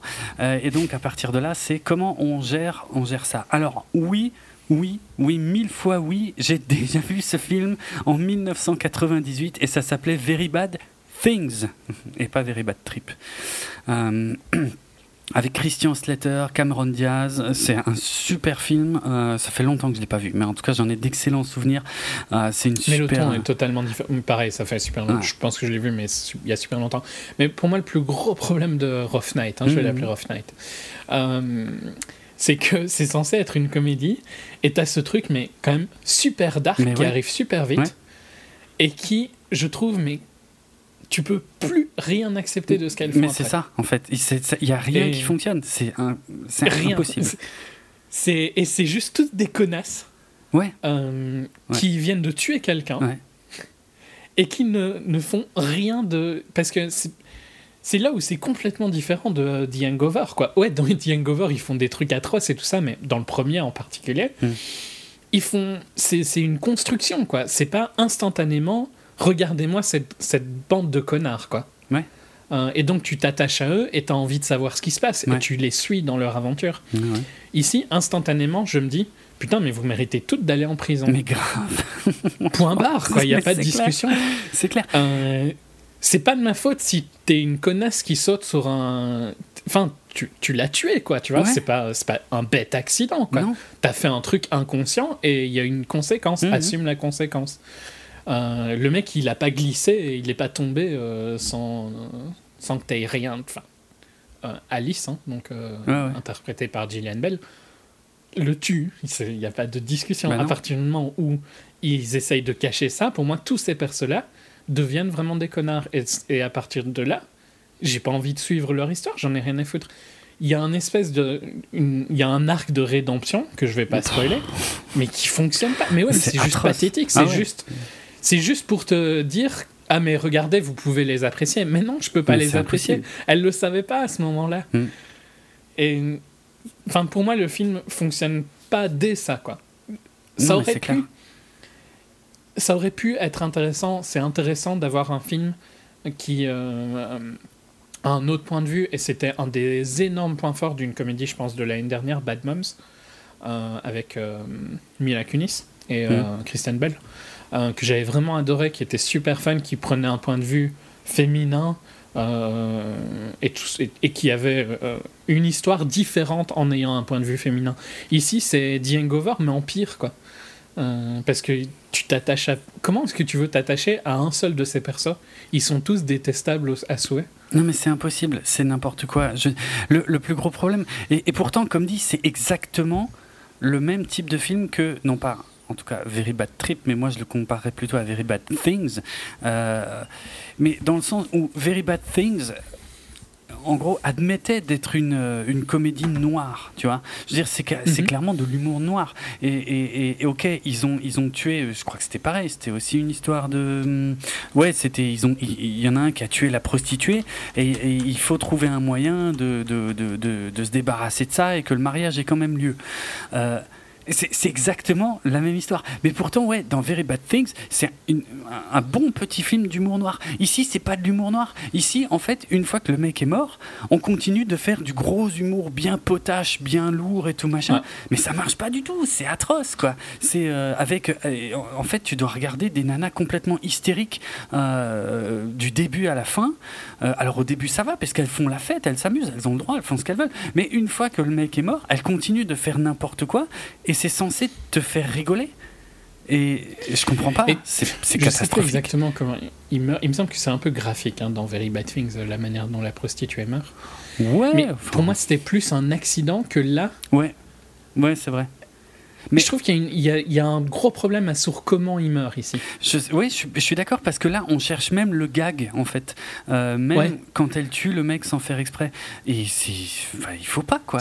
et c'est le sans faire exprès qui, je trouve, est un peu. Euh, sans faire exprès. Tu savais bien qu'en sautant, en lui sautant dessus comme ça, il allait un, dans le meilleur des cas, il, avait, il allait quand même se faire mal. Mais grave. Alors que je pense que dans, euh, je pense que c'est pendant qu'ils sont en train de baiser dans Very Bad Things. Hein. Oui, il me semble, hein, mais c'est, ouais, c'est assez similaire. C'est, mais, mais, mais, mais c'est clairement involontaire. ça me paraît moins plus accidentel. Oui, mais complètement, complètement. C'est vraiment totalement involontaire dans Very Bad Things, alors qu'ici, c'est on essaie de faire un, gros gag bien visuel, bien lourdingue, et euh, enfin, et il y a une conséquence à ça, mais ouais, c'est atroce. Pour moi, le film fonctionne plus dès ce moment-là. Puis alors tout le reste autour de ça, euh, genre les voisins pervers. Euh, ouais, c'est n'importe quoi. Avec Demi Moore. C'est atroce. Mais tout est atroce. Et, même les mecs qui sont en train de faire leur enterrement de vie de garçon de leur côté, euh, loin de là et tout Version PG-13 on est ultra évolué. Ouais, déjà, ouais, au secours. Mais, mais ils sont encore plus cons, hein, limite. C'est, atroce. Il y a, en fait, il y a personne, il n'y a pas un personnage intelligent dans tout le film, en fait. Tu vois, il y a pas, tu vois, au moins dans Very Bad Things, en fait, il y avait, euh, il y avait un peu de tout, tu vois. Il y avait les excités, il y avait les calculateurs, il y avait un peu de tout. Ici. Ouais, puis le premier, c'était une bonne comédie. Moi, je, me, je me suis bien éclaté quand j'ai été voir le premier. Grave. Mais là, c'est tout le monde est taré et, on recherche le gros gag potache en permanence. Et il n'y a rien qui tient la route, il n'y a rien qui marche. C'est atroce. C'est vraiment atroce. C'est hmm. insupportable du début à la fin. Ouais. Et voilà, je pense que ce fait que dès le début, on, te met tes personnages euh, hmm. où tu peux pas t'identifier, ben, ça pose problème. Quoi. Ouais, Moi, euh, et, l'arc du film euh, fonctionne pas parce qu'elle savait pas, tu vois, le truc qu'on apprend plus tard. Oui. Donc, euh, qui est censé euh, pardonner, tu vois Mais non. Ah, si tu crois vraiment, enfin, quel genre de personne tu es si tu trouves que ça pardonne quoi que ce soit? Je veux dire, c'est, je trouve ça grave. je sais pas. Ouais, mais pourtant. Euh, ah ouais, non, non, mais je suis d'accord. C'est ce que le film essaie de te faire avaler. Mais c'est, moi, j'ai eu un problème avec ça. Hein. Franchement, il y a, il a pas de conséquences à ce que, à ce que à peu près tout le monde fait dans ce film, en fait. Mm, mm. Et c'est un futur une future politicienne en plus. Hein. Ouais, oh putain, mais c'est vrai en plus, c'est dans le scénar quoi. Mais c'est atroce, franchement, c'est atroce. C'est vraiment insupportable. La seule. Et, et, comme dans Ghostbusters d'ailleurs, hein, la seule qui sort un tout petit peu du lot, c'est Kate McKinnon. Pourquoi? Parce que elle, au lieu de, jouer une fille hystérique à peu près comme toutes les autres, elle, elle rajoute encore, elle, se, elle crée un personnage en fait. C'est la seule qui, travaille un tout petit peu son personnage, qui a un background, qui rajoute vraiment un truc, exactement comme elle avait fait dans Ghostbusters. Le film est insupportable, mais tu sens qu'au moins elle, elle a bossé quoi. elle est un peu en dehors du groupe. Euh, complètement, ouais, ouais. Il y a, y a, un truc qui passe mieux avec euh, son attitude. Euh, ouais, soit insupportable. Ça ne fonctionne pas. Non, franchement. Hashtag pire soirée, hashtag pire merde, ouais. franchement, c'est, c'est pas possible de sortir des films pareils. Je comprends pas quoi. C'est, euh, ouais, allez, on va embaucher deux, trois actrices euh, du moment et puis hop, Scarlett Johansson dans le du rôle. Du moment, euh, c'est même pas des actrices du moment, quoi. Bah, enfin, si, je veux dire, c'est des actrices. Enfin, Kate McKinnon, je veux dire, elle est très connue là-bas, pas chez nous, c'est sûr, mais même Gillian Bell, elle a fait quelques trucs, Zoé Kravitz, voilà c'est des noms qui parlent un peu plus. Ici, effectivement, ils le vendent que sur Scarlett Johansson, hein, mais euh, ça change pas grand-chose. Qui a pas de timing comique, hein, d'ailleurs, je trouve. Non, hein, non, je trouve pas non plus. C'est pas, c'est pas bon. De toute façon, ça fait déjà un moment que je dis que j'en peux plus hein, de voir du Scarlett Johansson à toutes les sauces. Ça ne, ça ne peut pas marcher à toutes les sauces. T'es un, peu, un peu violent parce que j'ai pas l'impression qu'on la voit tant que ça. Mais... Ah, putain, moi je trouve que si. Mais surtout dans tout et n'importe quoi. En fait, le, problème, c'est qu'on j'ai l'impression surtout qu'on la voit dans des films qui ne sont vendus que sur son nom, en fait. Et qui n'ont aucune autre qualité. Euh, Ghost in the Shell, c'était la même chose. Je veux dire, c'était vendu que sur ça mais il n'y a aucun, il y a rien d'autre. Il n'y a pas de substance dans le film, il n'y a rien. Mais bon, sinon on la voit pas tant que ça non plus. Hein. Genre on l'a vu dans El César, Civil War forcément. On la voit quand même euh. facile deux trois fois par an. Hein. Je trouve ça fait pas mal. Ben plutôt une à deux fois. Ouais. Genre cette année tu l'as deux fois c'est tout. Ok. Mais euh, ben Ghost est, celui-ci. Et l'année d'avant euh, deux fois aussi El César et Civil War. L'année d'avant, juste euh, Ultron. Mais je suis d'accord, par contre, ça fait très longtemps qu'on l'a pas vu. Ben, 2014 pour Chef, un film que j'adore, mm. je l'ai déjà dit plein de fois, euh, où elle a une scène trop cool avec John Favreau qui lui cuisine des pâtes. Ok. Excellente scène. Conseil à tout le monde. Euh, je l'ai en tête quand je le dis, tu vois, c'est mm-hmm. maladif. Euh, donc depuis 2014, je ne l'ai pas vu dans un rôle intéressant, c'est clair. Et ça n'a pas l'air d'être sur le point de changer. Je la vois pas souvent. Hmm, pas vraiment. Parce qu'elle sera dans les deux euh. prochains Avengers et dans le prochain Wes Anderson, donc que des trucs insupportables. Donc, euh, je crois que c'est un film. Euh, je, crois pas que c'est un. Je crois que c'est un film d'animation. Ah, le prochain ah Wes Anderson. D'accord. Donc, on, ne la verra pas, on l'entendra. ok. Si, si elle pouvait porter des, des projets comme Under the Skin un peu plus souvent, tu vois, ce serait plus intéressant. Ouais, même si j'ai détesté Under the Skin. Ouais, je comprends. Euh, c'est un film compliqué, c'est un film polémique et tout machin. Mais au moins, si elle pouvait au moins servir à ça, tu vois, servir à, mhm. faire sortir un peu plus de aider films. À ce voilà, exactement. Plutôt que de jouer dans toutes les merdes qu'elle enquille, quoi, parce que c'est. Ouais, surtout qu'elle se fait assez de thunes avec. Euh, avec Avengers. Ben, je pense. Soit. Bref. Ça ne fonctionne pas. Non. Euh... Il y aura Bad Moms 2 hein, pour le public féminin. Ok. Je crois l'année prochaine.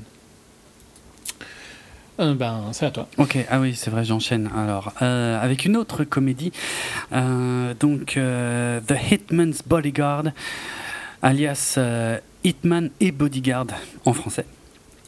Réalisé par Patrick Hughes. Patrick Hughes, en fait, son nom me disait quelque chose et c'était effectivement le réalisateur de Expendables 3. Euh, donc clairement le moins bon euh, de la trilogie Expendables, hein, qui, restait, qui était un de mes chouchous euh, il y a quelques années, qui a un petit peu niqué la franchise. bref, bon après c'est pas une franchise majeure non plus, mais voilà, c'était juste pour resituer. Donc plutôt réalisateur de films d'action avec. Enfin, il n'a pas fait grand chose. Non, non, non, c'est clair. C'est clair. Mais en termes d'action pure, c'était pas atroce, mais c'était pas ouf non plus, quoi. On va dire, c'est voilà, c'est son univers. Alors, au niveau euh, du concept du film, euh, on a euh, le. Alors attention les clichés, hein, parce que c'est un putain de festival. on a en fait un, dictateur donc d'un pays soviétique, je crois que c'est la Biélorussie ou le Bélarus, j'ai jamais trop su si c'était deux pays différents. donc voilà, c'est juste pour confirmer ce qu'on disait déjà au début d'émission, hein, tout ce qui est histoire, géo, c'était pas mon. C'est le même pays. Hein. Ok, merci. J'ai toujours eu un doute. Je sais pas pourquoi. Euh, bref, donc euh, euh, voilà, un dictateur en fait interprété par Gary Oldman qui est jugé au tribunal international de la Haye et en gros tout le monde a trop peur de lui en fait pour l'incriminer directement, même s'il est hors de son pays là. Et donc le seul qui pourrait peut-être l'incriminer, mais il va y avoir un timing, donc ça c'est un, un, film, tu vois, décompte, enfin comment on dit, euh, putain, un, course contre la montre, quoi. Euh, voilà, il y a, y a, un timing à respecter. En fait, il y en a qu'un qui pourrait l'incriminer, c'est un certain Darius Kincaid, euh, interprété par Samuel L. Jackson, un des tueurs à gages les plus connus au monde, les plus doués, euh, ouais, de, vraiment littéralement de toute la planète, qui a priori euh, l'a déjà rencontré. pourquoi, comment, on le découvrira. Et surtout, c'est bien connu que les meilleurs tueurs sont ceux qu'on connaît. Oui, bah. ça, ça, ça fait partie du délire du film. Euh, alors, il n'y a rien de crédible là-dedans, hein, autant être clair tout de suite. Hein. De toute façon, c'est pas possible, c'est une catastrophe. Euh, et euh, voilà, le problème c'est que lui, il, faut, il va falloir l'escorter en fait jusqu'à euh, la haie euh, pour qu'il puisse témoigner. bien sûr, on ne peut malheureusement pas faire appel aux organisations gouvernementales habituelles, donc là en l'occurrence Interpol, parce qu'il semblerait qu'elles soient infiltrées par des gens donc qui vendent les infos aux hommes du dictateur, du dictateur qui vont, vont, vont tout faire pour essayer de tuer Samuel L. Jackson avant qu'il arrive là-bas. Et donc, à qui est-ce qu'on peut faire appel? Eh bien, à euh, Ryan Reynolds, euh, qui est donc euh, garde du corps.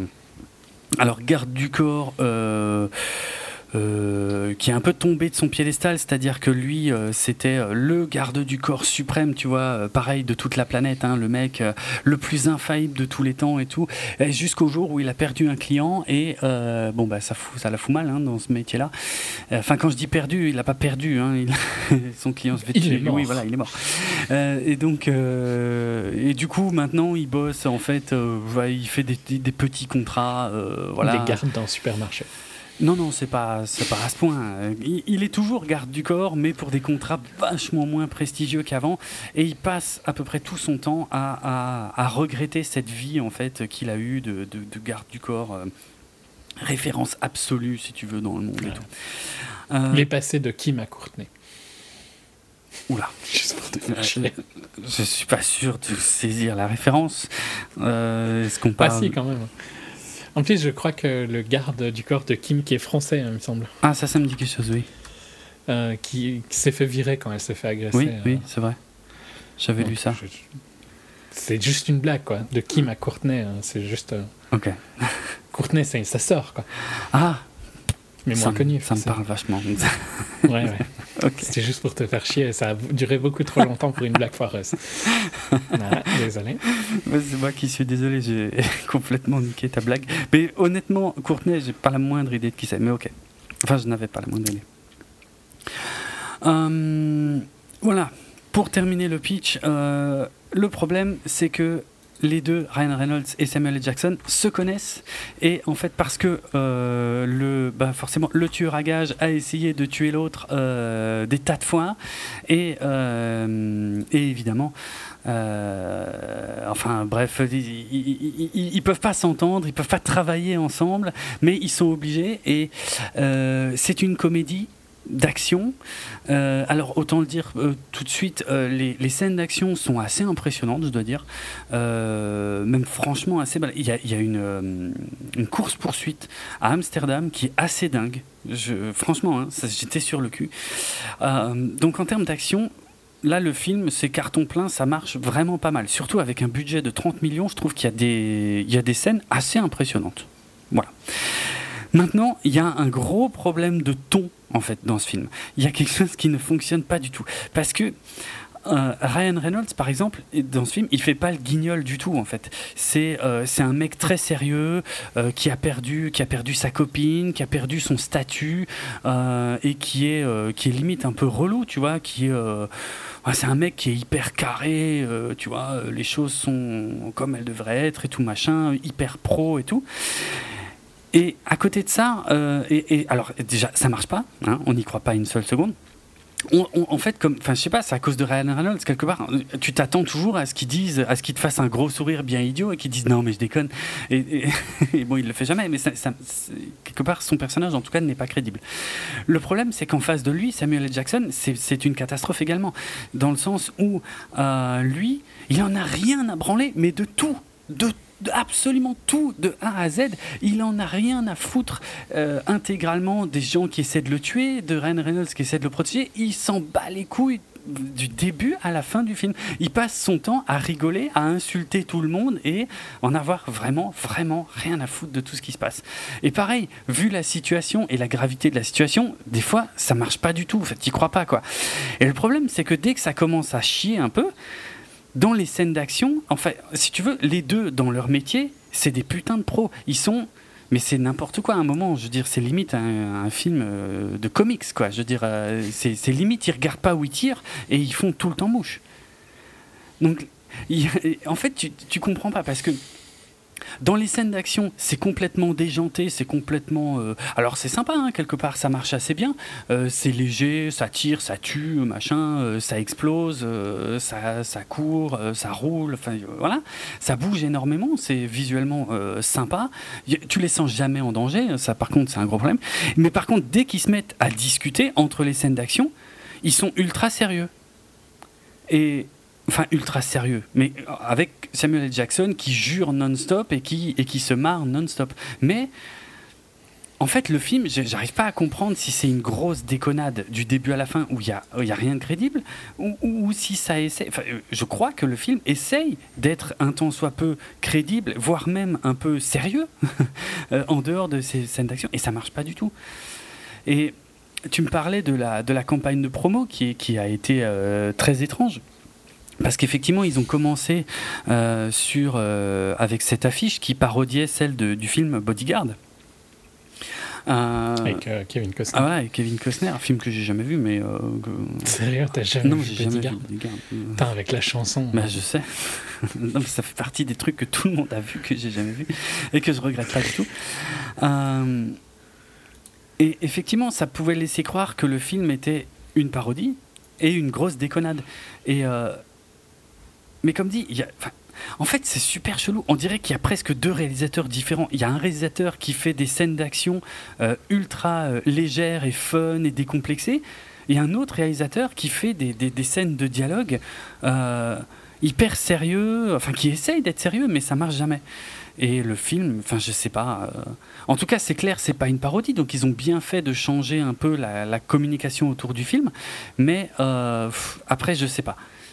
Je ne sais pas s'ils ont fait le bon choix parce que quelque part, avec la parodie, on était plus proche finalement du vrai ton du film, qui est celui de la vraie, de la grosse déconnade, que du scénar, qui est, euh, enfin qui est d'un. Sais pas, c'est ultra bateau, quoi. Je veux dire, c'est n'importe quoi. Si, ce qui est amusant, évidemment, c'est la, la situation, c'est le, le côté buddy movie des deux qui sont obligés de bosser ensemble. Et euh, tiens, d'ailleurs, je l'ai pas dit tout à l'heure, mais dans euh, Que Dios nos perdone, euh, c'est aussi un buddy movie, mais un buddy movie complètement à l'envers. Un buddy movie où ça fait jamais, jamais rigoler, quoi. Et c'est intéressant. ici, c'est un buddy movie, mais qui, qui force le truc, en fait. Alors il y a sur, sur l'avalanche, sur la cascade de gags et de conneries, j'avoue, de temps en temps, il y en a quand même eu une petite poignée qui m'ont fait éclater de rire. Donc voilà, il y, a, il y a quelques scènes d'action vraiment sympas, il y a quelques gags à force d'en faire des caisses et des caisses. De temps en temps, il y en a quand même un qui fait mouche. Euh, Salma Hayek, complètement taré, hystérique. Euh, je sais pas, je crois pas l'avoir déjà vu faire des trucs de ce genre-là, mais c'est. Euh, c'est sympa, c'est marrant. Euh, c'est n'importe quoi, mais c'est marrant. Euh, Elodie Young, euh, j'en peux plus de la voir. bref, mais. J'ai pas vu de Defenders, donc c'est peut-être pour ça que moi, Ouais, moi c'était trop proche, mais bon. Et en tout cas, par contre, c'est la première fois qu'elle m'a. Alors, pas au début du film, hein, elle m'a vite saoulé, mais parfois, il y a des moments où je l'ai trouvée presque sympa et où elle se déride un peu. Quelle générosité, presque sympa. Ouais, ouais, non mais. non, j'ai un peu de mal. Bref. Mais euh, voilà, c'est un film bizarre. Euh, c'est une comédie d'action, oui. Euh, alors, action plutôt réussie. Euh, le scénario, c'est n'importe quoi, mais ça se prend un poil trop au sérieux, justement, pour le n'importe quoi que c'est. Donc, il y, a, voilà, y a un problème d'équilibre quelque part dans le film, mais ça se laisse regarder. c'est ouais, ça dure près de deux heures. On voit pas le temps passer. Pff, les rebondissements, j'en parle pas, on s'en fout. Je veux dire, ouais, c'est idiot. Tout en se prenant au sérieux, ce qui n'est pas forcément la meilleure façon de faire le truc. Euh, ouais, je pense qu'on passe pas forcément un, mauvais moment, mais c'est pas, euh, pas la comédie du siècle non plus, quoi. C'est bizarre, en fait. Ça se laisse voir, allez, voilà. Ça se laisse voir. Hitman et Bodyguard. Juste euh, pour avant de changer de film, je tiens quand même à dire que pour un fan de Star Wars, ne jamais avoir vu Bodyguard, ça te pose pas de problème Non, pourquoi? J'essaie, j'attends. Bah, c'est qui a écrit euh, Bodyguard? Non. Ou The Bodyguard en original Casse-dents.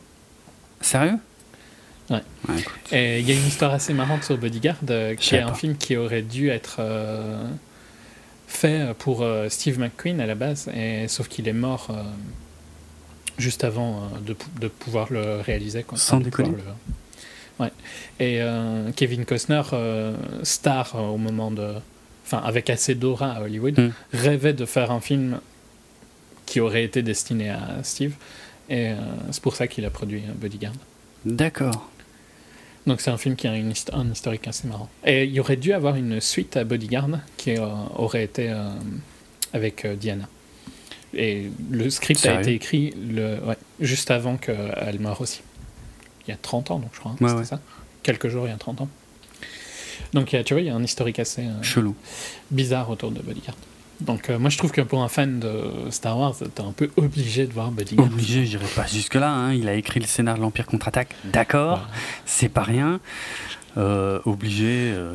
Je te fais chier. non, mais voilà. Pour, pour euh, l'histoire de Steve, par contre, je trouvais intéressant. Ah, ok. Non, ça, je savais pas du tout. ok. Autre chose ou j'enchaîne sur le chef-d'œuvre de l'été? Ah, je suis curieux de savoir quel est le chef-d'œuvre de l'été, mais en tout cas, c'est très difficile de faire la critique de Bodyguard. Limite, je t'en veux de pas l'avoir vu parce que c'est un film, c'est tellement bizarre ça a tellement un pied dans la comédie pure, déjantée, mais genre vraiment gros n'importe quoi, et, un autre pied dans quelque chose de totalement contradictoire où ils essayent de d'avoir de, développer une vraie histoire sur les personnages et tout qui marche jamais. Euh, je n'ai pas vraiment dit non plus, mais en fait l'alchimie entre les deux acteurs, elle est pas ouf non plus quoi. ils font chacun leur show et le décalage entre les deux, forcément, crée du comique. Euh, bon, c'est un peu le but. Mais crée un problème aussi parce que c'est pas possible, ils, évoluent pas dans le même monde. Samuel L. Jackson, on a, mais je te jure, il en a rien à foutre de tout. mais il y a des situations où c'est incroyable, c'est pas possible. Et l'autre, par contre, il fait une tronche jusqu'à par terre en disant oui, j'ai perdu mon job, j'ai perdu ma copine. ça marche pas du tout. Ah, enfin bref, c'est super bizarre comme film. Mais bon, voilà, ça se laisse voir et comme dit, euh, ils en font tellement des caisses et des surcaisses que, que de temps en temps ça fait mouche. Donc euh. Ok. Euh, Alors, eh bien donc je passe sur le film de l'été, mhm. Overdrive. Ah, c'était celui-là, oui, putain. Réalisé par Antiono, Antiono Negre. Euh, qui a une filmographie où il a principalement fait des épisodes de séries, réalisateur euh, colombien, euh, et produit par plein de gens talentueux tels que Pierre Morel, ah oui, oulala. Pierre Morel, oui. Michael Brent, des gens vraiment qui ont, qui ont bon goût quoi. Mhm. Donc du, du, on, on, est proche d'EuropaCorp là, de, de ce milieu-là. On est proche on va dire, mais je crois pas que c'est. Morel, Morel si, sûr. Morel si ouais, mais je suis il n'y a pas que, en tout cas, dans la production, il me semble qu'il y a d'autres trucs. Euh, mais on est clairement dans un film euh, bah, déjà produit en France euh, et tout se passe à Marseille et tout ça. Ah oui. Mais en, tourné en anglais. Avec les magistraux acteurs que sont euh, Scott Eastwood, donc euh, hmm. le fils de Clint qui n'arrivait pas à faire carrière euh, sous le nom de sa mère et qui donc s'est dit ah, je vais m'appeler Eastwood, c'est plus pratique pour avoir des rôles. Donc Scott Reeves à la base, hein, qui a tourné quelques films sous le nom de Reeves, mais où ça n'a pas marché. Il a également tourné des. Il était dans Flag et dans Gran Torino de son père. Ah ouais, tiens acteur euh, totalement médiocre. Oh, euh, Freddy Thorpe, qui joue euh, donc l'autre frère Foster, les deux acteurs, les deux personnages principaux du film. Et puis Anna Diarmes, dont j'avais déjà parlé, une actrice cubaine qui était dans le film avec Miles Taylor et Jonah Hill, avec les War, Dogs. Hmm, très jolie actrice, voilà, qui est très jolie ici. Euh, et puis des autres gens. Euh, une actrice euh, française, Gaia Weiss, qui était dans La légende d'Hercule, celui. Oh avec euh, Lutz. Je crois que toi, tu avais vu, moi je crois Ouais, ouais, j'avais vu les deux Hercule là, qui étaient sortis assez proches. Les deux étaient en dessous de tout. Elle jouait Ebe. Ok. Je sais pas si ça te dit quelque chose. ok, voilà, une actrice française. Euh, et donc, de quoi ça parle, euh, ce chef-d'œuvre? Ça parle de deux jeunes euh, talentueux pilotes et voleurs de voitures d'exception. donc, les frères Foster, qui sont connus pour voler des voitures d'exception. Et qui se disent Tiens, cette voiture est jolie. En effet, elle est jolie, c'est une Bugatti type 57 SC, une des plus belles voitures au monde, selon moi. et c'est l'unique raison pour laquelle j'ai été voir ce film, c'est parce qu'il y avait cette voiture dans le trailer. Je ne déconne, j'exagère pas, tu vois, quand je dis ça. Mhm. C'était juste, j'avais envie de voir des belles voitures à l'écran. C'est tout.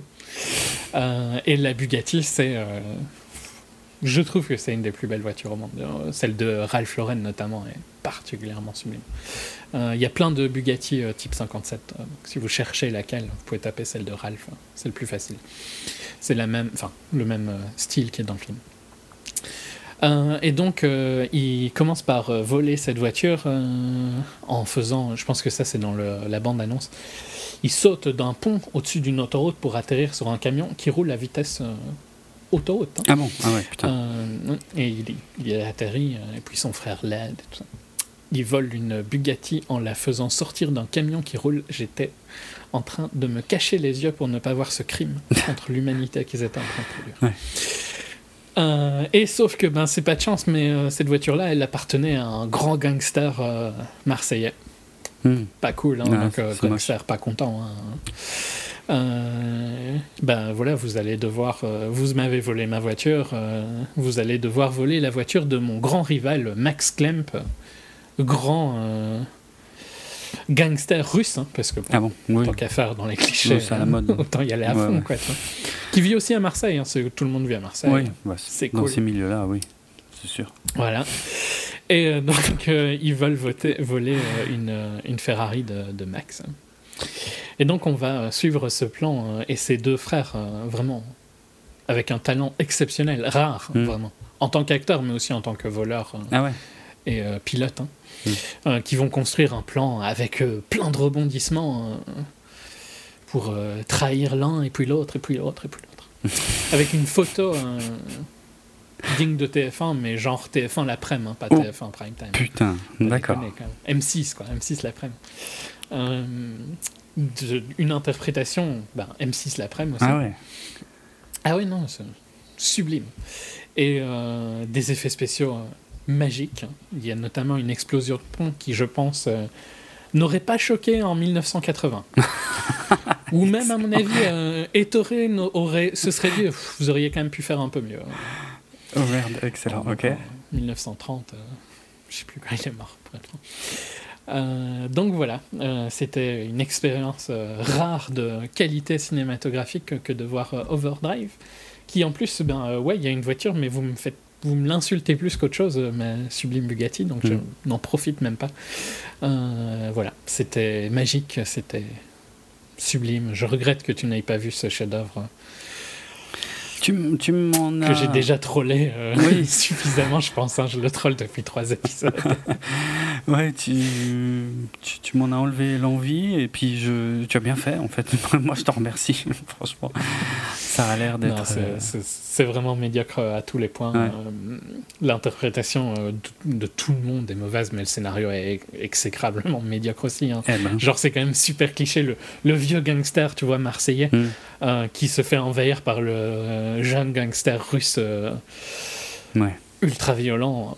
C'est super euh, originel comme histoire, hein, dites-moi.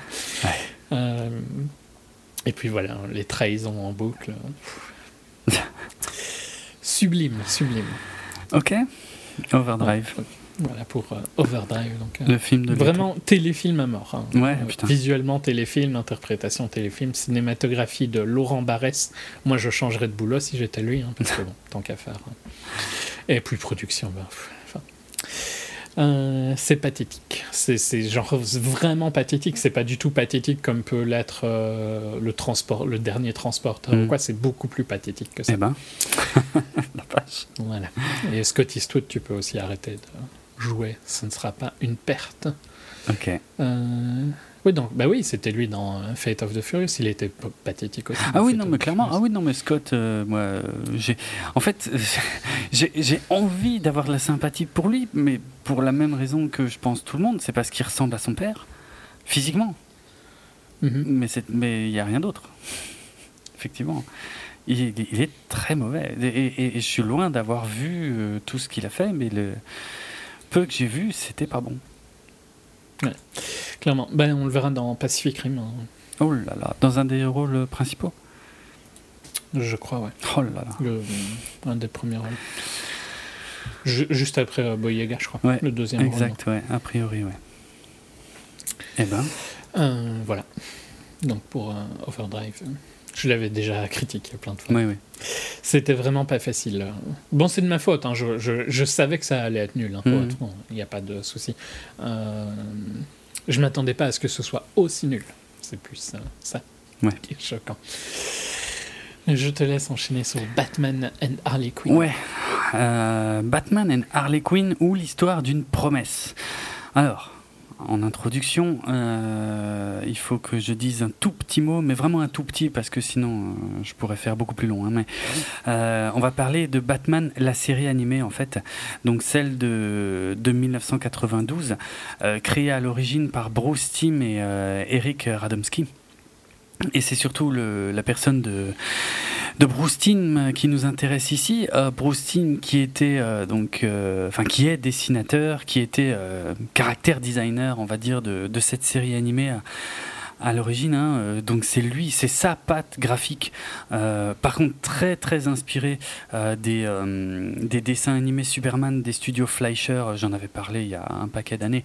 Mais voilà, c'est sa patte graphique à lui en tout cas qui, qui avait marqué cette série animée de Batman au succès largement, largement mérité, qui a a priori été le c'est pas mon cas mais qui a été en tout cas le, le point d'entrée de, de, beaucoup de, de, jeunes gens dans l'univers de Batman euh, je crois que j'avais déjà donné l'anecdote quelque part mais oh, quoi que je sais plus bref mais en tout cas moi J'attendais le premier épisode, je m'en souviens, mais comme si c'était hier, hein, le premier épisode de, de, la série animée de Batman à l'époque en 92.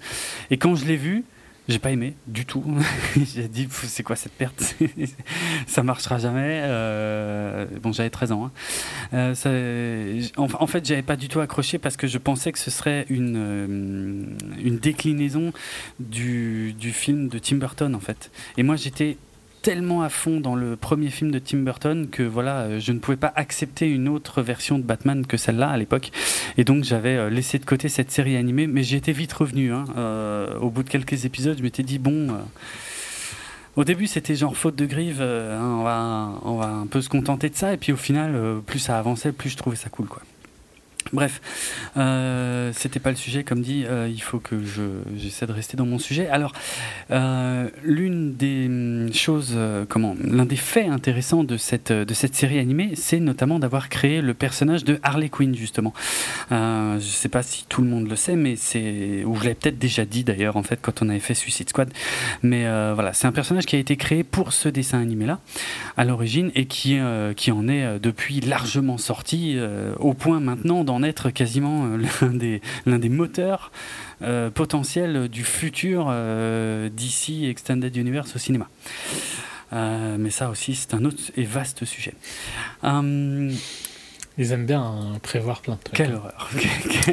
Ils apprennent jamais. Non, hein, c'est, hallucinant. C'est, on pourrait faire un film, on pourrait, non, on pourrait faire une émission sur le DC Extended Universe, euh, mais même, même sans qu'il y ait de films qui sortent, tellement il se passe de trucs hallucinants dans ce domaine. Franchement, c'est n'importe quoi. C'est incompréhensible qu'ils n'apprennent jamais. Ouais, non, c'est, impressionnant. Ils font les mêmes erreurs en permanence. Mm-hmm. Impressionnant.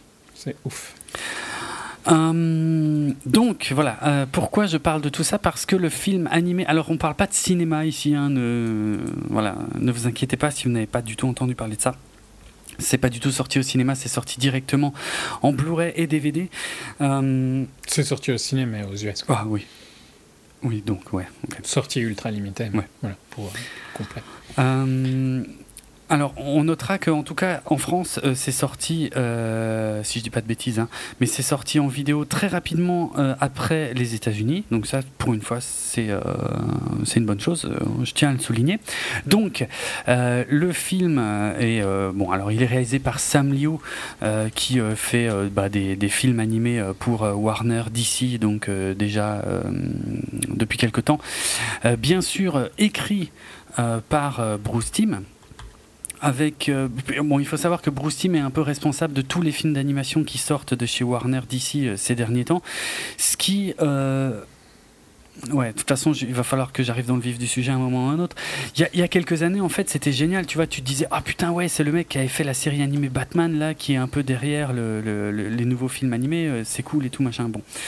Là, on a, on a franchi une étape supplémentaire dans le sens où ce nouveau film, en fait, est quelque, en quelque sorte euh, le, la, première fois depuis l'arrêt de, cette série animée qu'on revient finalement dans le même univers avec le même design de personnages et tout. Donc, c'est euh, c'est clairement un produit adressé aux fans de cette série animée avec, euh, avec Kevin Conroy euh, pour, euh, bon, pour les fans de doublage US, hein, Kevin Conroy qui reprend le rôle de Batman et Bruce Wayne, hein, comme c'était le cas dans la série, avec par contre Melissa Roach, donc, qui, est, qui interprète Bernadette dans The Big Bang Theory, qui elle interprète ici Harley Quinn alors que c'était pas du tout elle qui l'interprétait dans la série originale. Bah, je pense tout simplement qu'elle était trop jeune.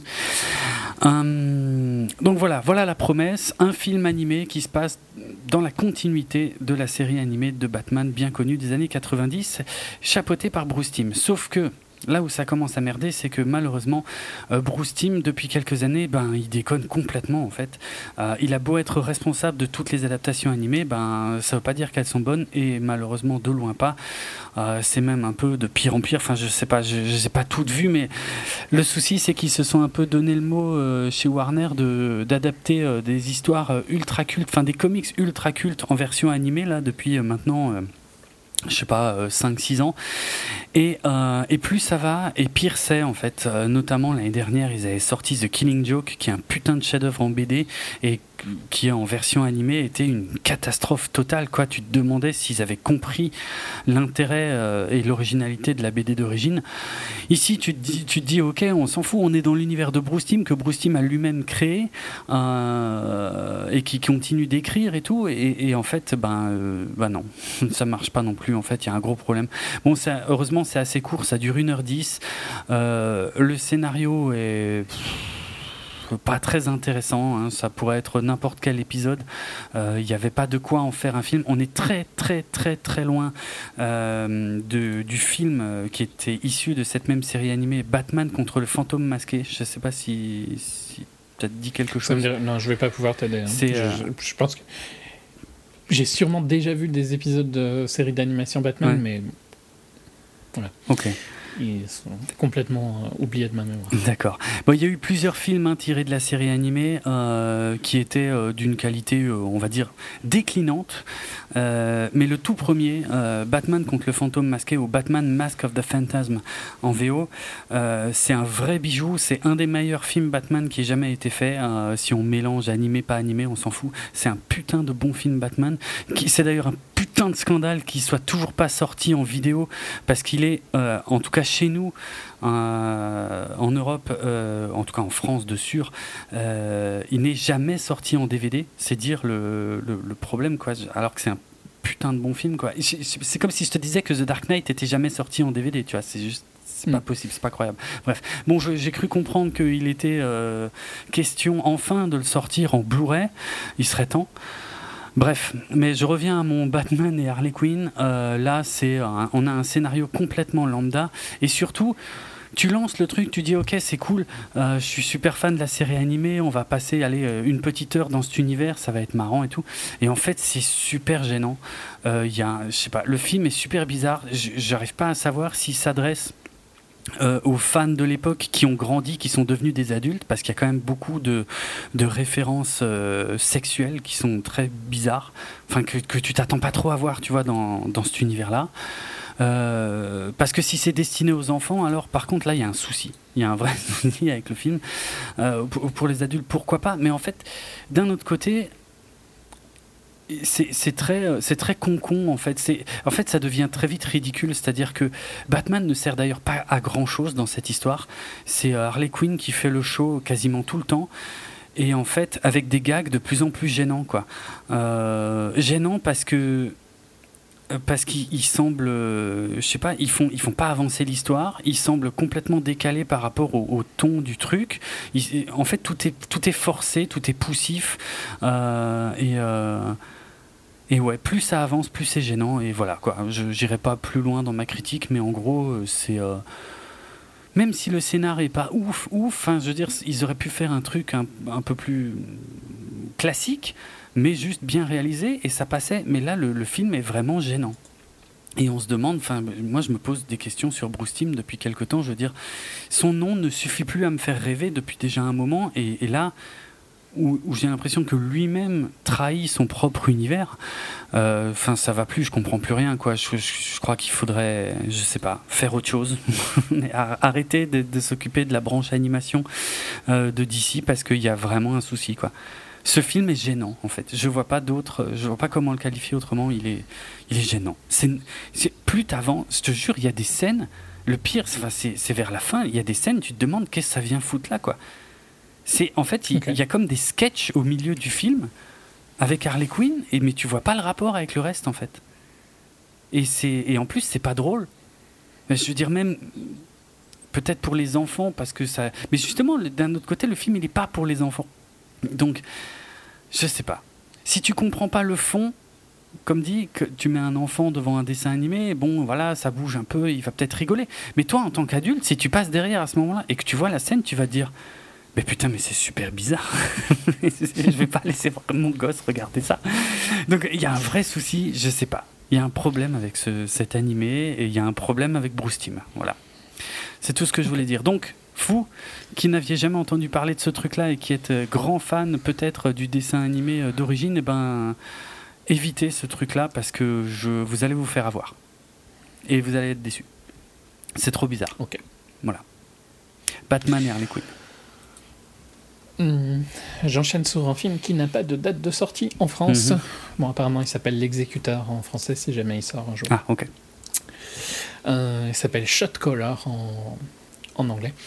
Euh, réalisé par Rick Roman Wo, qui n'a pas de page wiki, mais qui a pourtant fait quelques films, euh, notamment Snitch avec Dwayne Johnson. Donc pas non plus euh, complètement n'importe qui. Je sais pas si tu te rappelles de Snitch, euh, hmm. où euh, Dwayne Johnson a une compagnie de transport. Tu m'en avais parlé, mais je l'avais pas vu. Ouais. T'es hmm. pas, je sais pas en tête que c'était un, enfin c'était un film très Dwayne Johnson, un peu Jason Statham-esque dans le style. donc il a fait Snitch, il a fait Felon qui parlait déjà de, du milieu carcéral aux États-Unis. C'est le sujet de Shot Caller en, partie, euh, avec Stephen Dorff et tout ça, qui n'était pas un mauvais film, je l'avais vu, euh, avec Val Kilmer aussi. Et euh, Harold Perrineau de Lost, celui qui gueulait Michael tout le temps. C'est lui qui avait perdu son fils. T'as jamais vu Lost, voilà. celui qui avait perdu. Walt, Walt, je crois son fils c'était Walt. Je sais pas. J'espère que j'ai raison. Et euh, In the Shadows avec James Caan, James et tout ça. Donc bizarrement, un réalisateur pas super connu, euh, pas assez connu pour avoir euh, une page wiki, c'est quand même un peu triste quand on a fait autant de films, mais bon. Mm. Surtout que Snitch, c'était un tout petit budget, il était largement rentré dans ses frais, donc ça m'étonne un peu. Et ici, il revient donc au, au sujet de son ancien film Felon, qui parle du milieu carcéral et de l'effet du milieu carcéral sur un, un homme normal, entre guillemets. Euh. Et on suit la, la vie de Jacob, euh, aussi euh, appelé Money à partir du moment où il va en prison, qui était un businessman qui avait bien réussi, quoi, genre trader financier à Pasadena, mhm. qui a un accident de voiture et tue son, un de ses amis qui était dans, dans la voiture avec lui en brûlant un feu rouge purement par erreur. Quoi. son ami lui parle, il se retourne. Euh, donc je, je, dis ça parce que je trouve que c'est important. J'ai critiqué qu'on ne sait pas s'identifier au perso euh, avant. Je dis pas qu'ici c'est complètement pardonnable qu'il ait brûlé le feu rouge et que quelqu'un lui soit rentré dedans. Enfin, il est rentré dans quelqu'un. Euh, il est en tort, tu vois. Mais il est en tort, mais le film te montre quand même qu'il est en tort mais que son ami a un peu un tort aussi parce qu'il lui tend la main pour euh, qu'il fasse un high five, quoi, tu vois. Et donc, euh, il était derrière son pote. Et ça justifie un peu sa aide, je trouve, à t'identifier euh, au perso, quoi. Et donc, on suit sa descente aux enfers du milieu carcéral américain, où il se retrouve dans une prison pour. Il y a différents niveaux de prison, quoi. Et globalement, bah, il est justifié, il est classifié comme un meurtrier. donc, il se retrouve avec les méchants, quoi, on va dire. Ils se retrouvent pas avec euh, les. ceux qui font des crimes financiers, tout ça, ah qui vont dans les, des prisons plus soft. Ouais. et donc il se retrouve dans une prison où il doit faire un choix de, pour survivre. pour rejoindre un gang, quoi. c'est la triste réalité des prisons américaine de haute sécurité, c'est que c'est difficile de vivre si tu deviens pas, si tu deviens pas raciste hein, globalement, mm. que ce soit raciste euh, latino. Euh, enfin, tu vois, tu, tu, vas avec ton groupe ethnique, ouais, t'as pas vraiment le choix. Et euh, on suit, donc j'ai dit Jacob est interprété par Nicolas Coster-Waldau, connu pour jouer Jamie mm-hmm. dans Game of Thrones. Excellent acteur hein, que j'avais déjà vu dans plein de films, notamment dans Headhunters, il était super en dehors de Game of Thrones. Je, enfin, je trouve que c'est un des bons acteurs de Game of Thrones, même si il me semble que ses rôles sont de moins en moins intéressants scénaristiquement. Mais j'ai pas vu la dernière saison, donc je ne commente pas. Euh, mais je trouve qu'au début de Game of Thrones, c'était un des persos les plus intéressants à suivre. Vrai. Et il jouait très bien. Les Lannister jouent très bien en général. Mm. Euh, et donc ici, on, suit sa transformation de businessman super gentil et tout ça, qui a fait un accident globalement. Tu vois, il a tué quelqu'un, mais c'est vraiment purement un accident. Il se retrouve à devoir euh, faire des choses euh, atroces pour survivre en prison. Et c'est mis en parallèle avec où on le suit dix ans plus tard, où il est hors de prison. Et pour, pour que sa famille ne soit pas en danger, il est obligé de faire un, un deal avec euh, le gang avec lequel il s'est affilié en prison. gang euh, clairement euh, raciste. Hein. Il a un, truc white pride, un tatouage white pride dans le dos et tout ça. Ses potes ont des tatouages nazis, hein. des tatouages SS et tout ça. Donc, ce genre de gang. et il doit faire un deal, une vente d'armes à, des gens, toujours dans la Californie du Sud.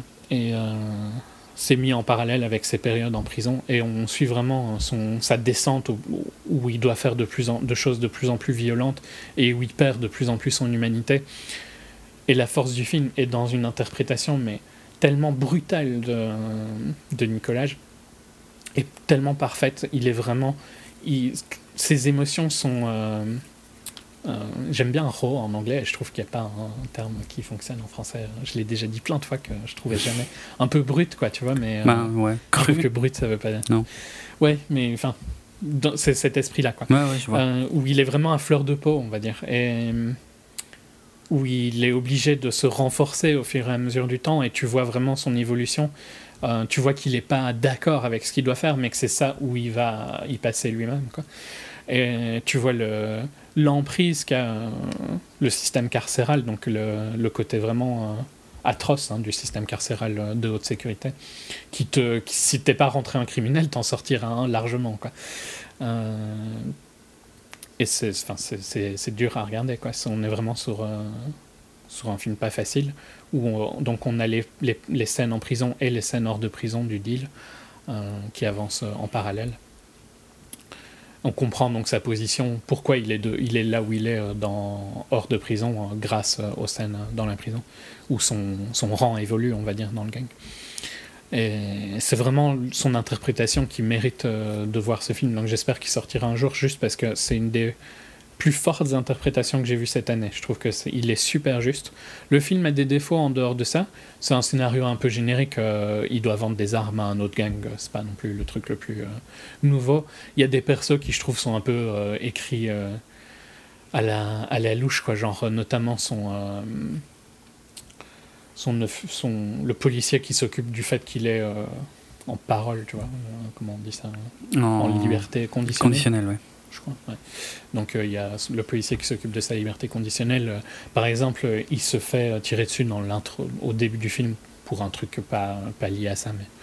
Et genre quand il prend ses cachets, il, avait une veste, hein, mais quand il prend ses cachets pour la douleur, il prend pas d'eau, tu vois, il est croque hein, pour montrer que c'est un homme fort. Donc ça, tout ça, c'est un peu exagéré. sur ces points-là, le scénario est un peu faible, mais par contre, vraiment pour euh, l'interprétation de Jacob, de sa femme qui est aussi intéressante, qui est interprétée par Leg Bell, et euh, d'autres personnes du gang, notamment euh, John Berntal, que je trouve vraiment bon dans tous les derniers films où je l'ai vu. Hmm. C'était le mec de Walking Dead. Ouais, ouais. Et le Punisher maintenant. Ok. C'était en quel film que je l'ai vu il y a pas longtemps que j'ai bien aimé? Il était dans Baby Driver, hein, mais. Il y avait, je sais pas, il y avait Fury, il y avait de mémoire, je sais, il y en a eu d'autres, je pense, depuis Fury. ouais. J'ai en tête un autre truc, mais. Il n'était pas dans Sicario Ça me dit rien. je, je trouve intéressant aussi ici John Berntal, donc un des personnages du Gang Game. C'est difficile parce que j'ai pas envie de trop spoiler l'histoire parce que c'est plus intéressant de découvrir pourquoi il, fait cette décision-là et tout ça. Mais je le conseille vraiment si vous avez l'occasion de le voir, donc euh, soit quand il sort en DVD ou quoi, parce que je pense, je suis pas sûr qu'il aura une sortie ciné. Euh, ça vaut la peine de, regarder pour l'interprétation de, Waldo et qui euh, en plus a un changement physique assez violent entre euh, le côté playboy donc un peu Jamie Lannister au début du film où il devient vraiment par contre il sent Lady mais sans, sans, sans grossir ou quoi tu vois juste sur il, prend une moustache ses cheveux sont plus longs et tout ça il, des tatouages et tout ça il change vraiment on voit le poids de la prison en fait euh, sur son visage et ça rend super bien. Euh, euh, John Berntal. Pardon. John Berntal était bien dans Sicario et tu l'as vu aussi dans Me and Earl and the Dying Girl. Ok. C'était qui dans le film que j'avais bien aimé il y a peu, longtemps, un film d'horreur entre guillemets hmm dans une maison, dans un univers un peu post Ouais, je vois exactement le film dont tu parles. Dans ce film-là? J'arrive pas à me souvenir le nom du film. En plus, c'était un des films que j'avais bien aimé. Euh... C'est pas The Only Come Out at Night ou un truc comme ça It Comes, at, night. It Comes at Night. Je sais plus l'acteur, euh, ça m'énerve, je le trouve plus. Euh. Je pensais qu'il était dans ce film-là. Euh, c'est pas lui. Ah, c'est Ed Jorton qui était dans ce film-là. Oui. Soit. Euh, voilà, Shot Color. Donc, euh, j'ai pas réussi à bien le vendre, hein, je suis désolé. Mais ça vaut vraiment la peine, de 1 pour euh, la performance de Waldo, même s'il y a deux, trois petits problèmes dans le scénario. Et ça vaut aussi la peine pour voir l'effet de l'univers carcéral, quoi, qui, hmm. Qui force quelqu'un d'innocent, je mets des guillemets innocent. Oui, il a tué quelqu'un, mais c'était purement un accident, quoi. Il n'y avait rien de volontaire. Hmm. Et que ben, quelqu'un comme ça, qui a donc commis un meurtre, mais involontaire, se retrouve avec des criminels euh, qui ont fait des, crimes durs, quoi, pour euh, un manque d'un meilleur mot. Euh, voilà ce qui arrive, quoi. Et, ça, je trouve ça assez triste. C'est une bonne analyse du, système carcéral. voilà. vraiment sympa, vraiment à voir si vous avez l'occasion. Je sais bien que ce sera pas au cinéma. Hmm. Je pense que toi, tu apprécieras aussi. Ok, je note. Shot collar. Shot collar. Euh, allez, je vais parler de Seven Sisters, un film euh, dont ce n'est pas du tout le titre original, euh, puisqu'il s'appelle en vérité What Happened to Monday, Qu'est-ce qui est arrivé à lundi euh, Alors, réalisé par euh, Tommy Virkola. Euh, Tommy Virkola qui est d'origine norvégienne, qui s'est fait connaître, je pense, surtout grâce au film d'horreur Dead Snow en 2009, hein, pour lequel il avait d'ailleurs réalisé et écrit une suite Dead Snow Red versus Dead en 2014. On avait déjà parlé de lui en 2013 à la sortie de Hansel et Gretel Witch Hunters, qui voyait Jeremy Renner et Gemma Arterton, euh, tout de cuir vêtu, euh, défoncé de la sorcière au kilo, euh, dans un film sans aucune finesse ni talent. oui, non, qui n'était pas bon en fait, si ce n'est qui ne valait que pour la présence de Gemma Arterton, pour être clair, qui ici en tout cas s'attaque à un film pour une fois dont il n'est pas auteur du scénario. Euh, donc euh, distribué donc ouais sous le nom de Seven Sisters chez nous. À noter que aux États-Unis, il est euh, distribué et donc visible sur Netflix, alors que chez nous, il sort en salle. Alors, on est dans un univers euh, dystopique, euh, donc puisqu'on est en 2073.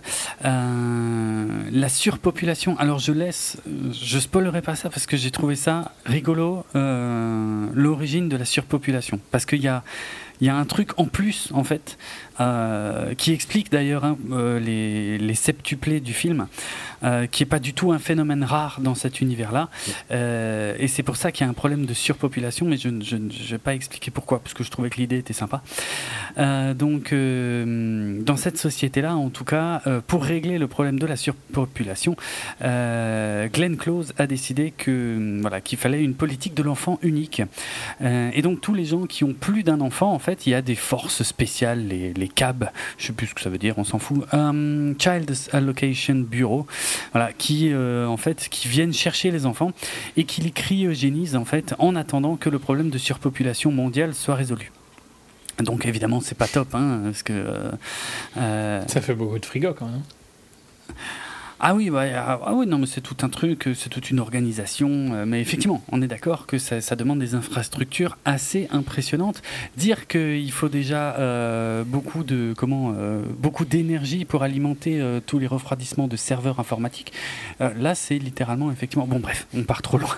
tout ça, c'est pas dans le film. bon. Le souci, c'est que Willem Dafoe, alors c'est pas lui d'ailleurs, hein, c'est sa fille la fille de William Dafoe a eu sept filles en fait. Et euh, évidemment, il n'a pas envie de les déclarer. Euh, donc en plus, ce sont des septuplés, donc des, jumelles, euh, des, vraies jumelles. Hein. Et comment dire, bah, il n'a pas envie d'en sacrifier six au congélo pour en garder qu'une. donc il ne les déclare pas. et alors ce qui tombe super bien, c'est que comme elles sont sept, il va les nommer ben, lundi, mardi, mercredi, jeudi, vendredi, samedi, dimanche. Et, euh, et, en fait, euh, avec une organisation très précise, c'est-à-dire chaque jour de la semaine, évidemment celui du prénom, hein, euh, sinon c'est le bordel. Euh, donc chaque jour de la semaine, la fille en question, c'est celle qui sort dans le monde. Qui... Il y a quand même de l'arnaque là-dedans parce que genre dimanche elle travaille jamais. Bien vu, tu sais, tu sais que je n'y ai même pas pensé en voyant le film. C'est vrai qu'il y a un gros problème d'équilibre. dimanche, se fout un peu de la gueule du et monde. Et samedi, elle sort? C'est la seule qui sort? Genre samedi et Friday et Saturday, c'est les deux seuls qui sortent? Le pire, c'est que Friday, enfin vendredi, en fait, parce qu'elles sont évidemment, elles sont toutes super différentes. Hein. Physiquement, c'est les mêmes, mais en fait, elles ont tout un caractère différent, une apparence physique un peu différente, euh, machin. Et, euh, et, en plus, ouais, c'est euh, Friday. Je parie qu'elles ont des coupes de cheveux différentes. Complètement, bien sûr, totalement. Et Friday, c'est une nerd, donc elle, par définition, elle sort pas en plus. Ah, c'est con, elle a eu le jour en plus de sortie. c'est Pas de chance. Hein. bon. Et euh, euh, je l'ai pas dit. Je troll ton film euh, sans l'avoir vu. Ouais, non, mais t'as raison, t'as raison, il y a un problème. Il y a donc tout, tout, toutes ces sœurs sont bien évidemment interprétées par la seule et unique Noumi Rapace, hein, qu'on avait découverte dans les versions suédoises de, de Millennium et puis qu'on a largement revu depuis dans notamment euh, Prometheus ou euh, des choses comme ça. J'ai parlé d'elle il n'y a pas si longtemps d'ailleurs dans un thriller qui était à chier mais qui était très drôle. Euh, donc voilà, juste pour finir sur le pitch. Donc elles sortent chacune, bien sûr, avec c'est une mécanique bien huilée, hein, je veux dire, ça marche bien, mais jusqu'au jour où bah, il y a un truc qui merde. En fait, jusqu'au jour où il y en a une qui rentre pas. Et là, on fait quoi? Euh, on fait quoi Bien sûr, en évitant de se faire choper et ainsi de suite. Donc, euh, voilà un, concept dystopique assez sympa, il faut dire ce qui est, euh, avec des gros problèmes, des gros trous. Tu en as déjà capté un direct, et il y en a dans le même genre, il y en a plusieurs. Déjà, juste le concept de base de l'enfant unique. Oui, aussi. Bon, alors là, c'est. rien que ça, ça me fait chier déjà. Donc, bah, alors là, tu, tu, sors carrément de, effectivement du domaine du, du, divertissement pur. Là. Mais je comprends, je comprends ce que tu veux dire, hein, mais euh, il faut l'accepter là, parce que c'est juste un, un, prétexte à l'histoire. Euh, ouais, ouais, mais enfin, voilà. Ça, ça fonctionne pas, donc je trouve euh, écrit un truc mieux, quoi. Tu vois. Mhm. Écrit un, truc logique, quoi. C'est tout. ok. Euh, ben, je sais pas, genre par exemple, Children of Men, c'est une version qu'on n'avait pas souvent vue quand il est sorti. Ah, Les Fils de l'Homme est beaucoup plus crédible, effectivement, euh, en termes de. Le Fils de. Euh, de politique, en termes de social et tout. Ouais, ouais, je suis d'accord, je suis d'accord. Que là, oui, la politique de l'enfant unique, euh, bon, ouais, enfin bref, comme dit, ça c'est, c'est presque. C'est pas une solution à la surpopulation, en fait. C'est surtout ça qui me dérange de base. On est d'accord. Le concept de base. Mmh. Mmh. Mais comme dit, là, tu vas loin par rapport au film, qui se pose pas du tout ces questions-là. quoi. C'est juste un prétexte. Un prétexte à, film d'action, hein, parce que c'est clairement ce que c'est. En fait, euh, c'est probablement un peu décevant en termes de réflexion, justement, euh, parce que euh, l'une des choses que je préfère, et je l'ai déjà dit à plusieurs reprises sur la dystopie, c'est de nous faire réfléchir à notre futur. Bon, là, c'est pas le cas. Euh, là, c'est vraiment juste un prétexte pour faire un gros film d'action bien musclé. je vais être franc, dans les premières minutes, je trouvais que Noumi Rapace en faisait un petit peu trop, c'est-à-dire que tu sais, c'est un peu le même problème qu'il y avait eu avec Tom Hardy, avec euh, Legend, euh, c'est-à-dire qu'il faut mm. forcément différencier les frangins. Donc forcément, tu vas un tout petit peu appuyer, mais à peine trop en fait et puis ça va se voir. Et là c'est un peu ce qu'elle fait aussi c'est à dire que au début en fait je me disais ok euh, putain c'est ouais c'est trop appuyé c'est presque trop cliché. Et c'est vrai qu'elles sont finalement presque un petit peu toutes des clichés quoi.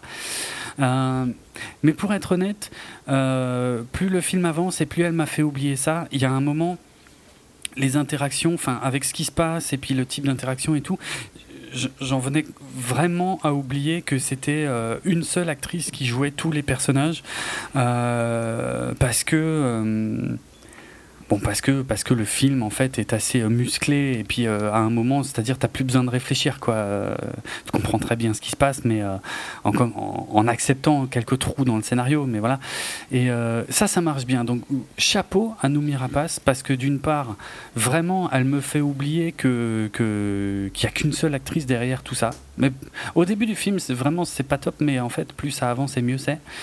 Et et puis chapeau pour le côté physique quoi, de, tout ce qu'elle doit faire, parce que sept personnages, c'est pas rien, c'est quand même assez important, surtout sept personnages qui sont vraiment au cœur du film, qu'on voit quasiment tout le temps. Donc il y a tout le temps quelque chose à faire, et en plus, comme c'est globalement beaucoup plus un film d'action que, n'importe quoi d'autre, euh, et ben vraiment, vraiment, euh, chapeau à Noumi Rapace qui, euh, qui porte complètement le film. Alors, moi, j'ai pas passé un mauvais moment. Mais soyons bien clairs, euh, on est plus dans un film de type euh, Equilibrium avec euh, Christian Bale. Je sais pas si ça te parle. voilà. que Post Matrix. Hein. Ouais, ouais, c'est clair. C'est clair. que j'adore. Moi, j'adore Equilibrium. Hein. C'est un film qui a. En fait, c'est le même type de film, c'est-à-dire il n'y a pas un budget de malade, donc des fois visuellement c'est un peu limité. D'ailleurs, c'est presque même moins bien euh, dans Seven Sisters que dans Equilibrium. Ce qui est bizarre, hein, vu qu'il y a presque euh, bientôt 20 ans de différence. Ouais, plus de 15 ans en tout cas de différence entre les deux. Bon, a priori, il a eu moins de moyens. Euh, c'est dommage. Mais sinon. Écoute, c'est voilà, c'est un, un, espèce de thriller et encore thriller avec des guillemets d'action plutôt efficace. ouais, c'est un film d'action efficace sympa avec un petit background un peu euh, dystopique, science-fiction, euh, sympa mais sans plus. William Dafoe, Glenn Close, pour être franc, ce serait n'importe quel autre acteur euh, de seconde zone à leur place, ça changerait rien du tout. Hum, voilà, moi j'aime bien, je suis client de ce genre de film, mais faut voilà, faut pas s'attendre à Blade Runner quoi. on va dire, on faut pas s'attendre à un truc qui va devenir une référence dans la dystopie, vraiment pas. Euh, encore que Blade Runner est techniquement pas tellement une dystopie, c'est encore un peu autre chose. Mais. Euh, de toute façon, la dystopie et l'utopie, c'est la même chose. Ouais. Il y, a, non, je, il y a des études. En fait, l'utopie et la dystopie sont quand même très proches hein, dans plein de cas.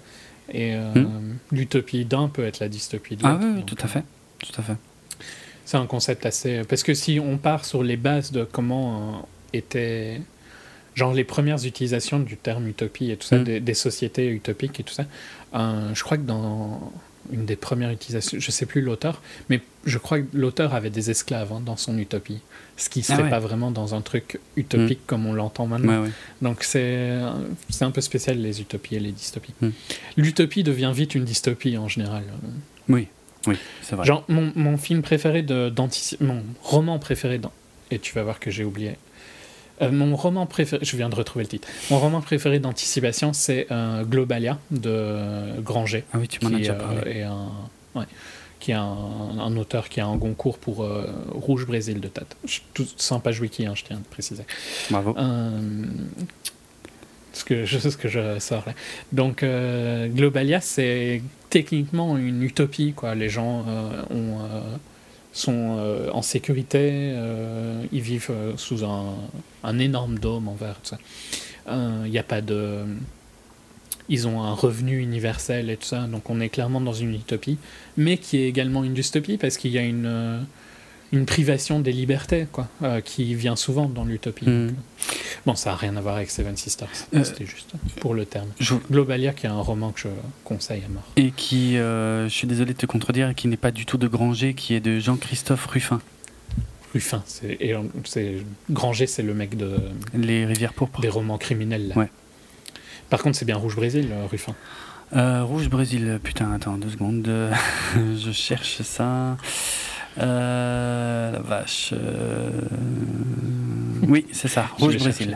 non, non, c'est bon, je l'ai trouvé. Qui, je crois, est le Goncourt de Ruffin. C'est Ruffin que je veux dire, pas Granger. Exact. Je sais pas pourquoi je suis sorti Granger.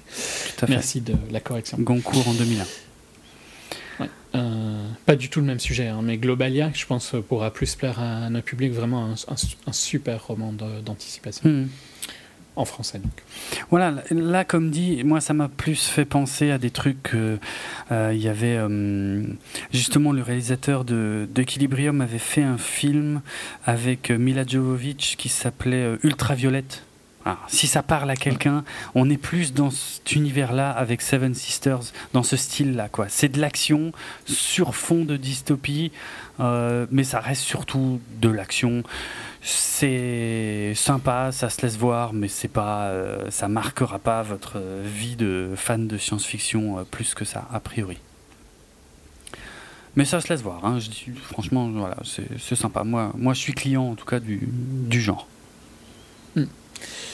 Euh, Équilibrium, pour moi, le concept était intéressant. Hein. Par contre, c'était une suppression des émotions ou quelque ah chose comme ça pour contrôler la population. Ouais, ouais, euh, c'est génial. Plus intéressant que le sujet de Seven Sisters. Euh, comme ça. Mais mm. bon, j'irai le voir. C'est un bon film Netflix, hein, par contre, je pense. C'est pas vraiment un film euh, ciné. Ouais, ouais. Non, mais c'est. ouais, même, ça, comme dit, il y a des bonnes scènes d'action, il y a des, des, scènes d'action qui font mal. je veux dire, tu sens que, encore une fois, que Nomi se donne à fond la caisse.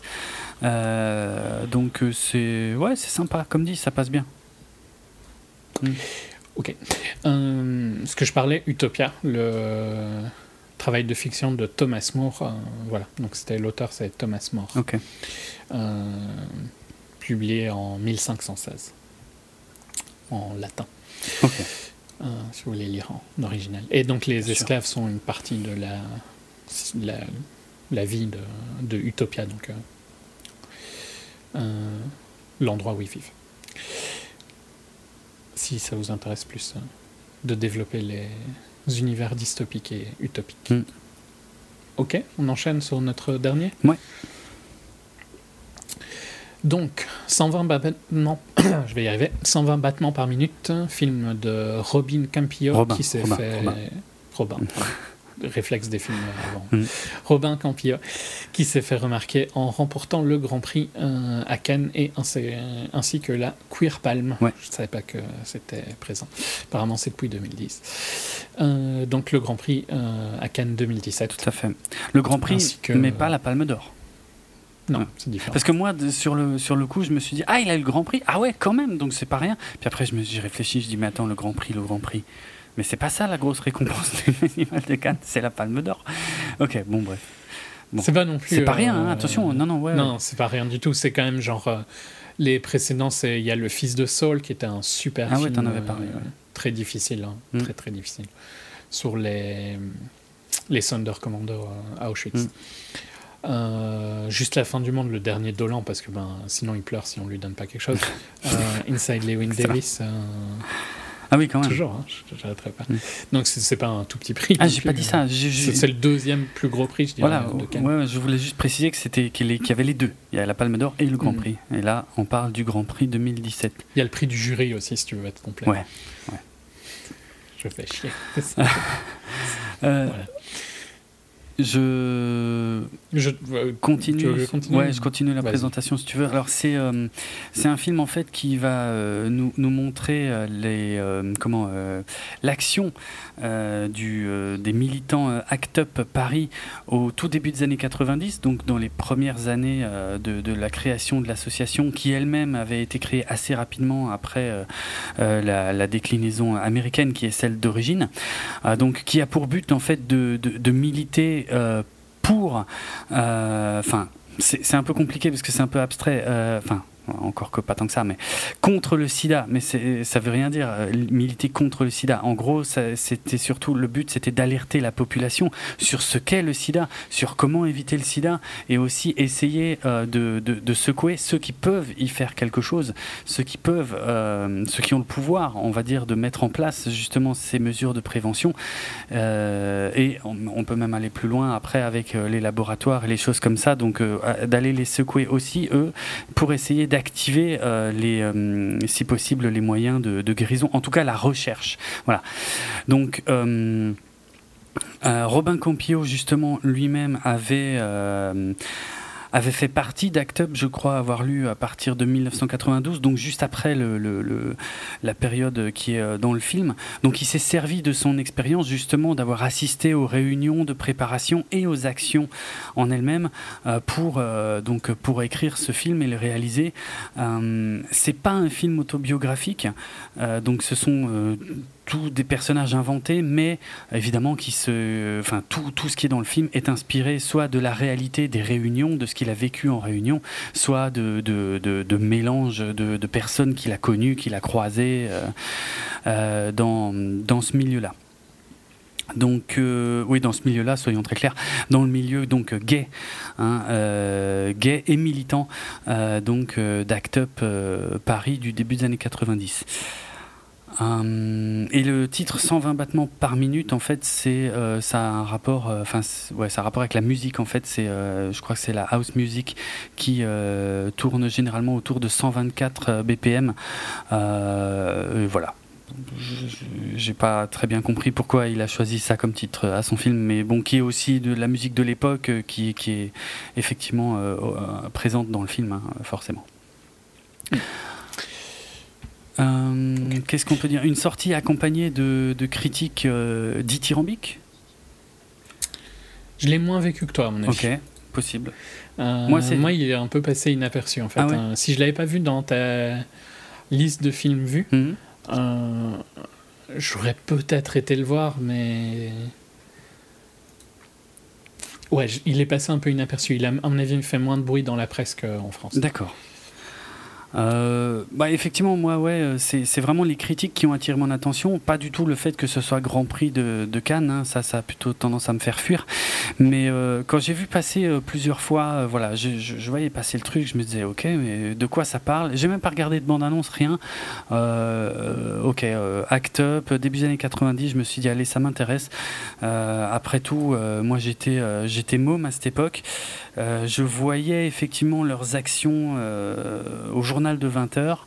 Je me posais beaucoup de questions à l'époque, forcément. Hein, j'avais littéralement euh, quoi 10-11 ans à cette époque-là, donc euh, je comprenais pas tout ce qui se passait, mais je sais que c'est un truc qui revenait régulièrement, donc ça c'est le genre de sujet où je me dis tiens voilà il y a un film qui va m'expliquer ce qu'il y, ce y avait derrière, pourquoi, comment, machin, comment ça se passait et tout, ça m'intéresse, donc j'ai été le voir. Hum, je sais pas sur la présentation il y a encore quelque chose où on fait. Euh, non non je crois qu'on peut. Je ne sais pas si on va parler du cast parce que c'est plein de gens euh, pas super connus. Ouais, il me semble. Hein. Moi, je saurais pas dire. Hein. Euh, donc. Euh, hmm? Moi, je saurais pas dire s'ils sont connus ou pas. On saurait pas dire. Ben, Adèle, par exemple, je crois que je l'avais vu dans Les Combattants. Je, donc, je pense que j'avais parlé ici. Ça me dit quelque chose. Hein. avec, ouais, ouais, je suis, ouais, je l'avais vu dans celui-là. Mais les autres, je pense que je les ai jamais vus nulle part. notamment les persos principaux qui ont fait des films français, mais j'ai pas de souvenir d'eux. Quoi. Mhm. Euh, donc, euh, de toute façon, c'est pas vraiment, c'est pas vraiment important parce que justement, le moins tu les connais, le mieux c'est, je pense, pour le film. Ouais, euh, il faut que ça ait un côté un peu documentaire et c'est ce qu'il essaye un peu de faire à, certains mhm. moments et pas à d'autres. C'est un peu bizarre. c'est un sujet super intéressant. c'est une période intéressante aussi où il s'est passé plein de choses et où il y avait une ignorance énorme. Donc c'était les actions des groupes comme eux ou bien AIDS, je crois, c'est ça le oui, oui, AIDS, principal. Ouais. Euh, était clé pour euh, que le public euh, s'informe de ces problèmes. Je trouve qu'il touchait tout le monde au final, pas juste, pas juste cette communauté. Et ça me fait juste penser à une petite critique. Je trouve ça dommage que le, que le film justement ne prenne pas le temps de m'expliquer un peu la différence entre Act Up et Aid, AIDS, je veux dire. Je, je, voilà, je maîtrise pas forcément le sujet, donc là c'était peut-être l'occasion de m'expliquer pourquoi, euh, pourquoi il y a deux groupes différents. Euh, euh, apparemment, parfois ils ont des désaccords, parfois des accords. Mais ça, par exemple, j'aurais voulu en savoir plus. Et c'est vrai que le film ne sort pas trop de Act Up, quoi. D'Act Up. Ce qui est un peu un problème. Je vais être franc, quand j'ai vu le film, je me suis dit, ouf, pas, ça va pas être facile d'en parler pour mm. toi ou moi, parce que c'est pas notre milieu. Euh, on était bon t'étais un peu plus âgé que moi à cette période là moi j'étais un peu plus donc moi j'ai vu ça après j'ai vu un peu on va dire entre guillemets j'ai vu les résultats de ce qu'ils ont fait tu vois ouais. Euh, eux et euh, AIDS et tout ça hein, pas juste et donc je l'ai moins vécu peut-être euh, ce côté là moi j'ai pas de souvenir des actions d'Act Up comme toi tu disais que tu les avais mhm. avant qu'on enregistre et c'est une un champ de mine parce que je trouve qu'il y a plein de trucs que peut-être qu'on comprend pas juste parce que c'est pas notre communauté. Donc, euh, moi, je vais essayer de faire juste une critique euh, du film vraiment euh, en tant que pure œuvre de cinéma, quoi. parce que je pense que pour quelqu'un qui a vécu cette période-là, peut-être que c'est beaucoup plus intense que pour moi. si on était dans la communauté homo de, des années, début des années 90, je suis sûr qu'on n'a pas la même réaction que moi j'ai eu. Quoi. Mm même si on avait juste 25 ans, je pense, hein, dans cette période-là, ça devait pas être la même chose que nous, où on était enfant. Euh, on vire sur la critique? Ou bien tu as autre chose à bah, dire Ça va nous servir de, tremplin vers la critique, mais la formule du film est, assez... Classique et logique, je dirais, euh, en tout cas au début. C'est-à-dire qu'on va, on va osciller entre les réunions de préparation et les actions elles-mêmes.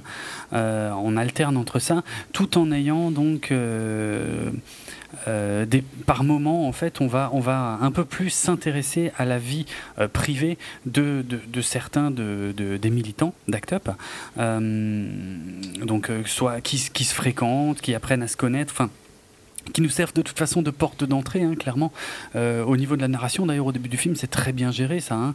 Euh, je veux dire, on nous, il y a littéralement un dialogue d'ailleurs là-dessus au début du film où, on, voilà, on est, on est nouveau, on vient de rejoindre le, le, groupe, on nous explique un peu les règles et puis ils vont nous embarquer avec eux dans, dans leurs différentes actions. Mais comme dit, avec parfois voilà, des petites parenthèses où on va suivre donc certains personnages plus que d'autres. Et, et là où on va peut-être déjà glisser sur la critique, effectivement, c'est que plus le film va avancer, et moins on va euh, rester finalement euh, chez Act Up où bon quelque part au bout d'un moment on a compris finalement comment ça marche et comment euh, voilà et ce qu'ils font même s'il y a des désaccords qui sont intéressants hein, d'ailleurs entre eux il y a des y a des débats qui viennent quelque part compliquer le truc mais au moins qui, ont le mérite d'enrichir aussi le, le sujet. Mais par contre le film va tout doucement s'éloigner des coulisses d'Act Up pour plus rester finalement sur ces personnages et, et ne nous parler quasiment exclusivement que de, deux, ouais, ouais, voilà, voilà. Donc ça c'est la formule du film qui en soi est une bonne idée je trouve au départ mais qui a fini un peu par me poser problème à la fin parce que je trouve que ça du coup ça se tasse un peu en fait. Euh, je dis pas que c'est pas intéressant. parce que mais c'est pas inintéressant mais je trouve qu'il y a un choix en, gros il aurait dû faire un choix de vouloir faire un documentaire ou de vouloir faire un film. Et au final il fait un peu les deux et je trouve que ça ça fonctionne pas ensemble parce que hum, il aurait dû plus rester sur Act Up et sur les actions d'Act Up et tout ça. Et s'il le faisait plus sous, un, sous une forme vraiment documentaire, euh, ben alors les, les, faiblesses de certaines euh, scènes d'Act Up auraient été compensées par le fait que c'est la réalité. Je comprends qu'il a voulu faire un truc proche du réel, mais ça reste un film et je trouve que ça, on est un peu entre les deux quoi. Et j'aurais préféré avoir la le côté euh, pur d'un documentaire et ça m'aurait plus facilement fait accepter les défauts qu'il a dans certaines de leurs actions, euh, de leur attitude et tout ça, tu vois. Je trouve que en tant que film, c'est un peu faible parce que j'aime pas trop comment ils jouent. Je trouve qu'il y a un peu du surjeu et tout ça. Et je suis conscient que c'est peut-être comme ça qu'ils étaient, tu vois. C'est juste que ça me sort un peu à des moments. Il y a un côté un peu que je te parlais, t'étais pas d'accord, où dans certaines de leurs actions, je trouve qu'on est proche du cringe et je déteste euh, avoir ça à l'écran, où euh, j'ai honte pour les gens, où il y a un côté euh, d'un manque de préparation et tout ça. Et mm. que je trouve que si ça avait été un docu, quand ils ont la parole, il y a un manque de préparation, je devrais dire. si ça avait été un docu, ça aurait été plus une analyse historique et là, c'est pas le cas, donc ça me dérange plus bizarrement. Je sais pas si c'est très clair euh, ce que je viens de dire. je, en fait, euh, je, je, vais voir. Je vais essayer de traduire et tu me diras si j'ai bon. Euh, c'est vrai qu'il y a des scènes, par exemple, où on, voit, on voit leurs actions et on a le sentiment qu'ils sont pas bien préparés. On a, on a le sentiment qu'ils y vont, ils font tête baissée et une fois qu'ils sont sur place, ils savent plus trop quoi faire à part faire du bruit, quoi. Hmm. Je, alors moi je pense que c'est la réalité des faits, hein. c'est-à-dire que c'est clairement, euh, de toute façon, leur but c'était juste de se faire entendre et de faire entendre euh, un sujet. Et, mais après, il a pas, ils n'ont pas forcément des discours euh, hyper compliqués à, déclamer. je dirais, le but c'est de se faire voir, parce que justement c'est contre ça qu'ils luttent. Hein. on, mhm. on, parle d'une époque où le SIDA est juste considéré comme la maladie des PD et que de toute façon il, il, il ça eux et que bah, tant pis pour eux et ils en crèveront et voilà et bien fait pour leur gueule. Que les gens, je, mets des guillemets à ça, hein, mais que les gens pas bien quoi. Ouais, ouais. Que ce soit les homos, les toxicos. Et ouais, exactement. Et euh, les putes et tout. Enfin voilà. Et, effectivement, eux, le but de leurs actions, c'est de dire, euh, évidemment, on est, euh, on est des populations a priori à risque. on est très touchés, mais ça ne nous touche pas que nous, en fait. Et il faut faire des campagnes de prévention. Il faut en parler. Et le, que ce soit le président de l'époque ou le, ministère de la santé ou tout ça, ne font pas ce qu'il faut pour prévenir les jeunes de, de, de, de la réalité de la maladie. Alors évidemment, euh, ils le font encore une fois. En fait, j'insiste sur le fait que ce sont des amateurs, c'est-à-dire que ils ont, en plus, il y a ce côté militant, tu vois, qui est un peu euh, effectivement qui, nécessite de, faire du bruit, de faire des actions entre guillemets choquantes pour euh, pour qu'on parle du sujet, parce qu'ils savent très bien que sans ça, bah, personne ne, parle de ça, ne, personne ne parle de la maladie et de ses causes et de et de et des moyens de l'éviter. Donc après, effectivement, il y a un filtre qui peut se mettre entre le film et toi à un moment, c'est de savoir si tu es d'accord avec ce genre d'action ou pas. Euh, un, à moitié, en fait. C'est difficile parce que je comprends pourquoi ils veulent le faire, je comprends qu'il y, a un besoin de visibilité et que la violence crée de la visibilité.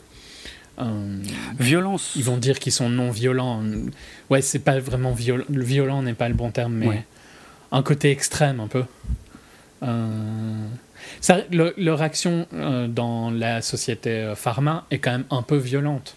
Oui, ils n'agressent pas les gens. Même, même le début du film, ils ont cette discussion au tout début. Techniquement, ils, ils, agressent quand même la personne, tu vois.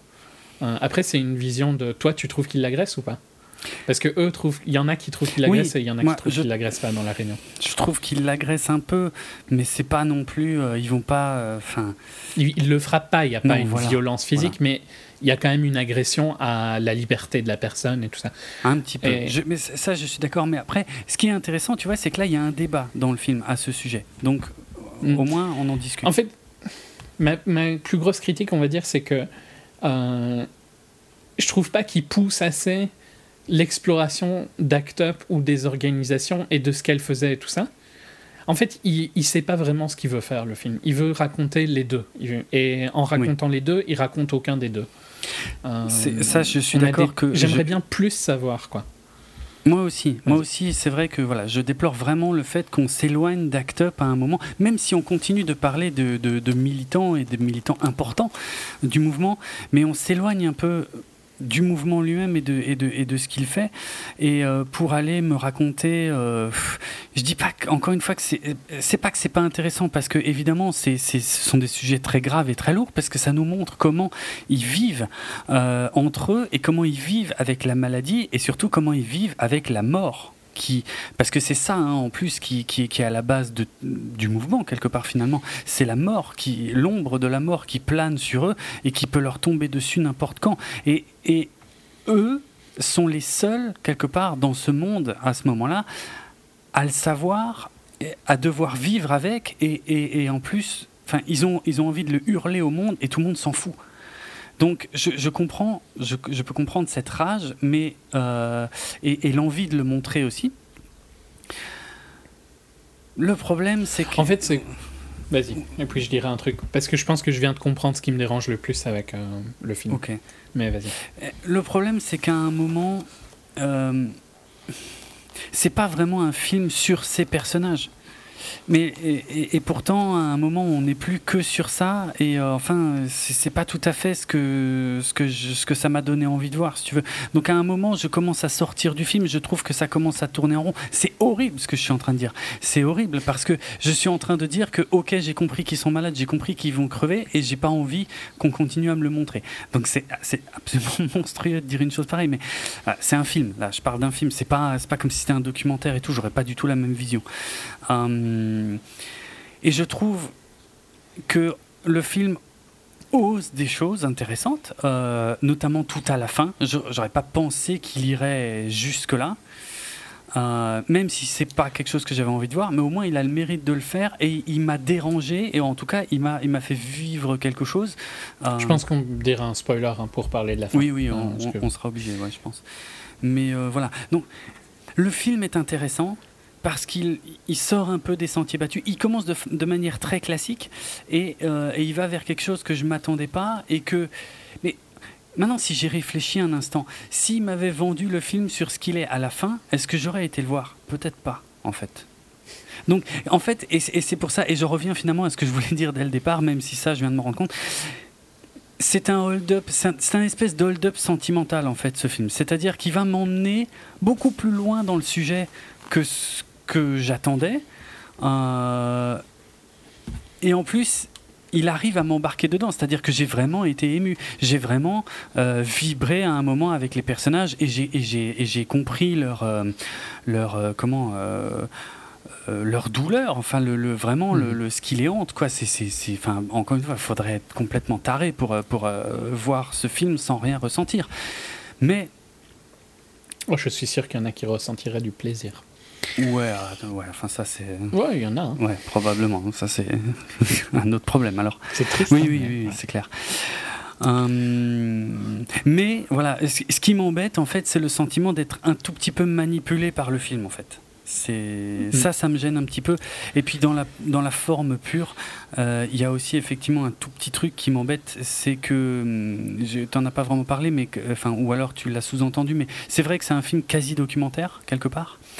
Et pourtant, euh, d'un autre côté, il y a parfois il y a des scènes qui sortent de nulle part où on essaye de faire du, du cinéma d'auteur avec des, des, jeux de lumière. Du CGI. Et ouais. Et ça sort de nulle part et, je trouve que ça dessert plus le film parce que ça te fait un peu sortir du truc. Tu te demandes mais qu'est-ce qu'il essaie de faire là d'un coup euh, Pourquoi il me fait un truc artistique au milieu de son documentaire quoi? Enfin son documentaire. C'est pas un documentaire mais ça c'est un peu bizarre. Ça je, pas... Je, suis d'accord avec toi que c'est bizarre, et en même temps, je crois que c'est censé représenter un peu leur vie, quoi. Donc, qui est. Entre. qui est un mélange des réunions, des actions, et en même temps de fêtes et tout ça, tu vois. Euh, de prise de drogue. Euh, ah, mais j'ai pas de problème avec ça. Non, non, mais je pense que ces scènes-là sont censées représenter ça, tu vois. Euh, mais je trouve aussi qu'elles sont un peu brutales dans la manière dont elles sont parce qu'on est dans un truc très euh, très cru. brut euh, cru et tout ça et puis paf euh, une scène avec des, des néons un peu ésotérique ouais c'est bizarre. Ça voilà. Un peu psychédélique mm, mm. presque à certains moments euh, en fait, je crois que ce qui me dérange le plus, c'est que j'aime pas trop le perso de Sean. Et, je dis ça tout en admettant qu'il arrive. Euh, pardon C'est embêtant. Non, non, mais. Ouais, euh, continue. ouais mais il arrive quand même à, m'amener où il veut m'amener à la fin. Hein, donc je parlerai en mhm. spoiler. J'ai la réaction que le film cherche à te faire avoir. mais je trouve que. J'aime pas trop son personnage qui je trouve est un peu too much. Qui je trouve. en fait, j'aime bien le, le président d'Act Up qui je trouve est plus pragmatique. Ouais, c'est vrai. et ils ont une discussion à un moment où le président dit que pour avoir plus de visibilité, il devrait faire comme les, ah oui, comme les Américains. Les Américains. Et prendre les gens qui sont très malades mm. et les mettre. Et je trouve que c'est, je trouve que c'est une logique, c'est logique, tu mm. vois, ce qu'il dit. Et, et Sean s'énerve et je comprends qu'il s'énerve parce que, genre, bah je suis pas assez malade pour toi, quoi, tu vois. Je comprends, c'est pas facile. Euh, et en même temps, je comprends pourquoi l'autre veut le faire, tu vois. Et je suis plus du côté de l'autre. Et donc, et le problème, c'est que le film, à ce moment-là, tu comprends qu'on est vraiment sur Sean et Nathan, quoi. Ouais. Et, et le film va se séparer à ce moment-là, on va dire. Et euh, on va suivre le perso qui m'intéresse moins, qui est pas mm. que où j'apprécie moins son attitude. Je trouve qu'il est un peu too much et tout ça. Et je dis pas que ce qu'on va voir après est inintéressant, c'est émotionnel et tout ça, c'est intéressant, mais euh, j'ai un peu, il m'a un peu arnaqué jusque là, tu vois, parce que il parlait de, il commence à, complètement euh, parler d'autre chose, quoi, à ce moment-là. c'est le moment clé, et c'est un moment clé en plus où je suis vraiment en accord avec le président d'Actop. Oui. Je sais plus le, son nom. Thibaut. Thibaut, euh, et donc, euh, ouais, c'est un peu euh, une de mes critiques. C'est à ce moment-là, le film se sépare et il, il m'emmène quelque part où c'était pas vraiment pour ça que j'étais allé le voir. Après, voilà, j'ai critiqué les trucs comme euh, j'aime pas trop euh, le cringe, euh, donc avoir un peu honte pour les gens. Et ça, je l'ai ressenti dans leurs actions où je trouve qu'ils arrivent pas préparés. Mais ok, si c'est réaliste. à mon avis, ben, c'est réaliste. Je comprends. Ouais, je pense. Mais je comprends pourquoi ils l'ont fait venir. C'est dans les réunions, je trouve qu'il y a aussi un côté un peu où ils sont un peu gamins, tu vois. Genre avec les bruits de serpents et tout ça, quand ils sont pas contents. Mais ça fait partie des règles, moi je trouve ça sympa en fait. C'est. Encore une fois, c'est c'est réaliste. En fait, c'est le bordel, quoi, leur réunion, quoi, tu vois. Ouais, mais. Et je comprends, parce que ça devait être comme ça. Bah, ça c'est juste que moi, ça me prendrait trop la tête, quoi. ouais, ok. Non, moi je trouve ça, ça a l'air authentique. Moi, ça, ça, ça, me plaît. Ah oui, c'est authentique, il n'y a pas de souci. Euh, ça m'énerve pas ça m'énerve en me disant que moi, ça me rendrait fou, quoi. Euh, mais c'est juste que j'aime pas ce, j'aime, j'aime, pas être trop exubérant et tout ça, donc je pense que fondamentalement, euh, c'est pas vraiment. Euh, hmm. Je suis pas vraiment fait pour être dans une association comme ça. et, et c'est pas une critique, c'est juste que voilà, c'est pas dans ma nature, quoi. Hmm. Je suis plus réservé. et ouais, je trouve qu'il y a, ils ont, il y a des défauts, mais encore une fois, qui sont plus, euh, à mon avis, des trucs d'act-up. Mais quand les présidents du groupe Pharma viennent, enfin, le patron du groupe Pharma viennent, je trouve qu'il. Je sais pas trop ce qu'il essaye de montrer dans cette scène-là. Euh, parce que si c'est pour, euh, une, pour valoriser Act Up, je trouve que c'est pas. Moi, c'est pas ce que je ressens de cette scène-là, tu vois. Je trouve que les deux se retrouvent un peu ridicules voire plus act up que le groupe Pharma sur cette réunion où il y a les, les, patron de, du groupe. Je suis d'accord. Euh, parce que je trouve qu'ils ont. Ils voulaient avoir ces gens-là en réunion, c'est un plot euh, du film euh, avant, mm. et ils ont aucune préparation quoi quand ils sont là.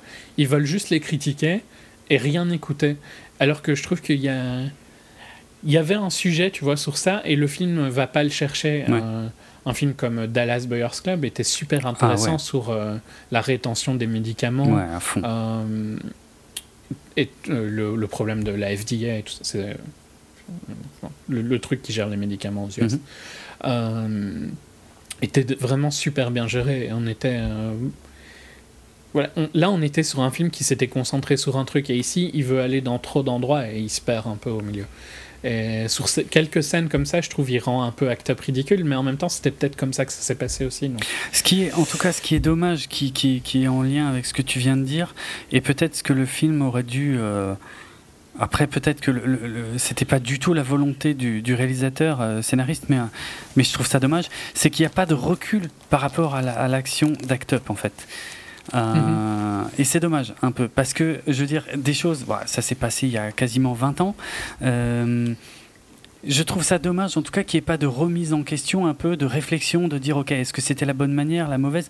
Et je dis pas que c'était forcément la mauvaise, hein, mais euh, comme dit, cette fameuse scène, en tout cas, avec euh, les représentants du labo, euh, par exemple, et, effectivement, dans le film, je ne vois pas à quoi elle sert. Je vois pas, parce qu'elle n'apporte rien à aucun des côtés, en fait, euh, aucune des forces en, présence dans le film. Donc là, je vois pas à quoi elle sert. Surtout s'il n'y a pas de réflexion derrière, de dire machin, on aurait dû faire ci, on aurait dû faire ça. Il n'y a rien. Mais surtout que ces gens-là, s'ils ont vraiment accepté d'aller à une réunion d'Actop, si, si cette scène-là s'est vraiment passée, c'est que c'est fondamentalement pas des connards, tu vois, les patrons. Parce que euh, ils acceptent un dialogue. Mm.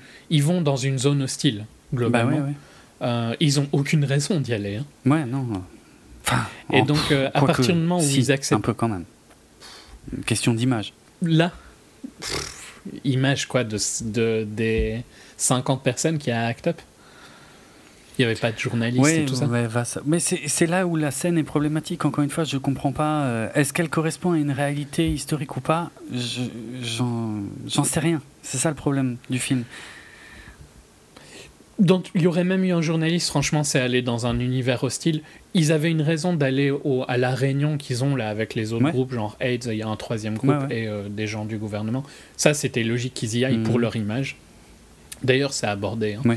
Euh, mais aller à la réunion d'ACTUP, pour moi, ils n'avaient aucune raison, si ce n'est de vouloir créer un dialogue, que ACTUP ne veut pas du tout faire à ce moment-là.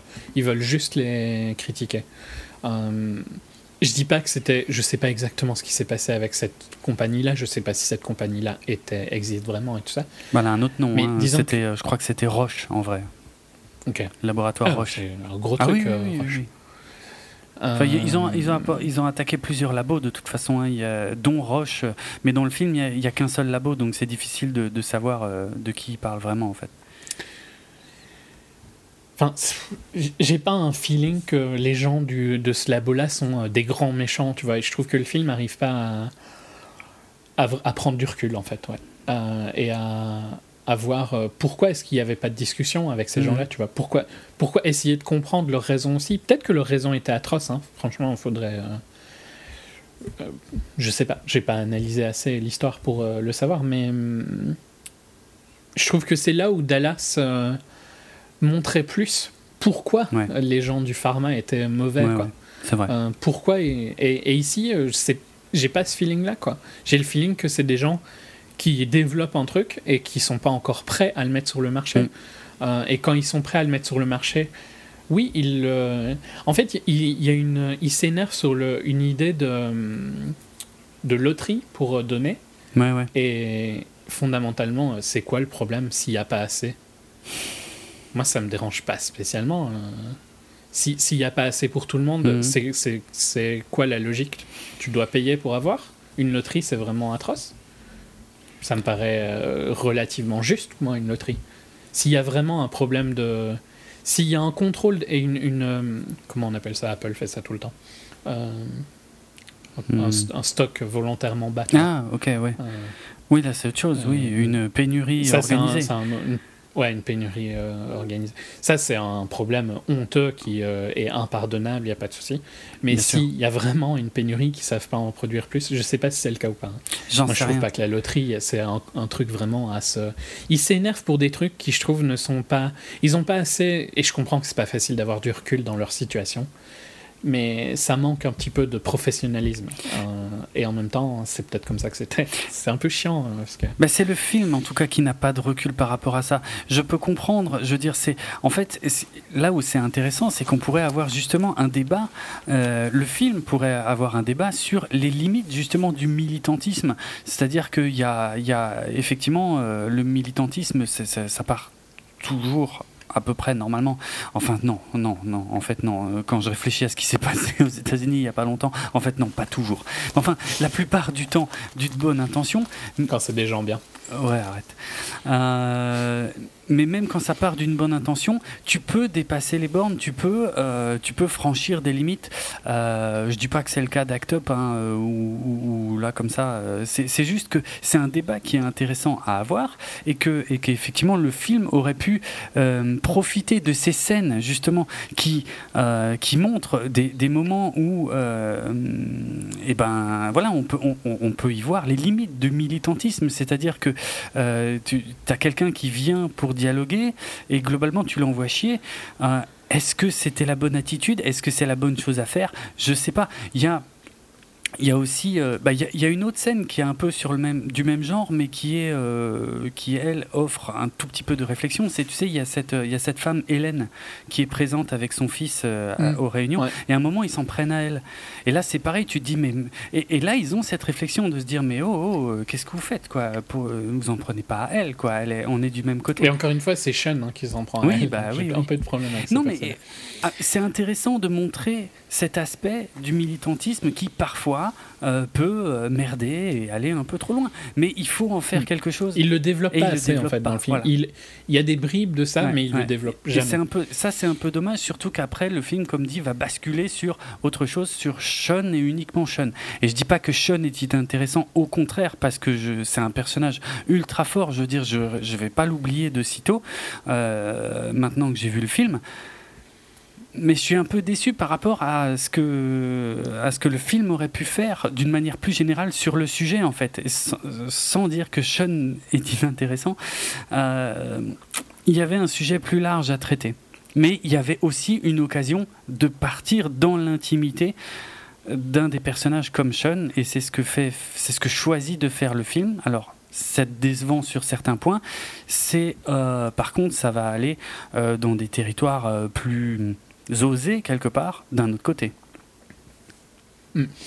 Euh, avant, on passera en spoiler, je pense pour le reste. Avant de clôturer sur ça, je trouve aussi qu'il y a un problème qui est typique des films euh, dramatiques français que j'ai déjà critiqué, hmm. qui est pas du tout présent dans les drames sociaux euh, belges et anglais. C'est que il y a il y a beaucoup trop peu de positifs en fait, je trouve, dans le film. Ah moi, tu vois ces scènes où ils font la fête, je trouve pas sont positives. Mais c'est pas, pour moi, c'est pas les moments où ils font la fête qui sont positifs. C'est les, les, moments où ils sont entre eux, ils discutent entre eux. Donc là, ça va vraiment être euh, globalement euh, Sean et Nathan. Nathan et Sean. Et il y a de temps en temps, il y a des petits, euh, il y a des belles choses qui, qui, qui, se disent, qui se racontent. Mais c'est vrai que ça pèse pas lourd par rapport au reste. Non. et c'est, tu vois, dans les drames sociaux anglais, il y a toujours un côté positif. Ah, c'est clair. Il y a des moments de la vie où qui qui te rappelle pourquoi c'est positif de vivre. bien sûr. Et les drames français on arrivent jamais à avoir cet équilibre. Mm, mm.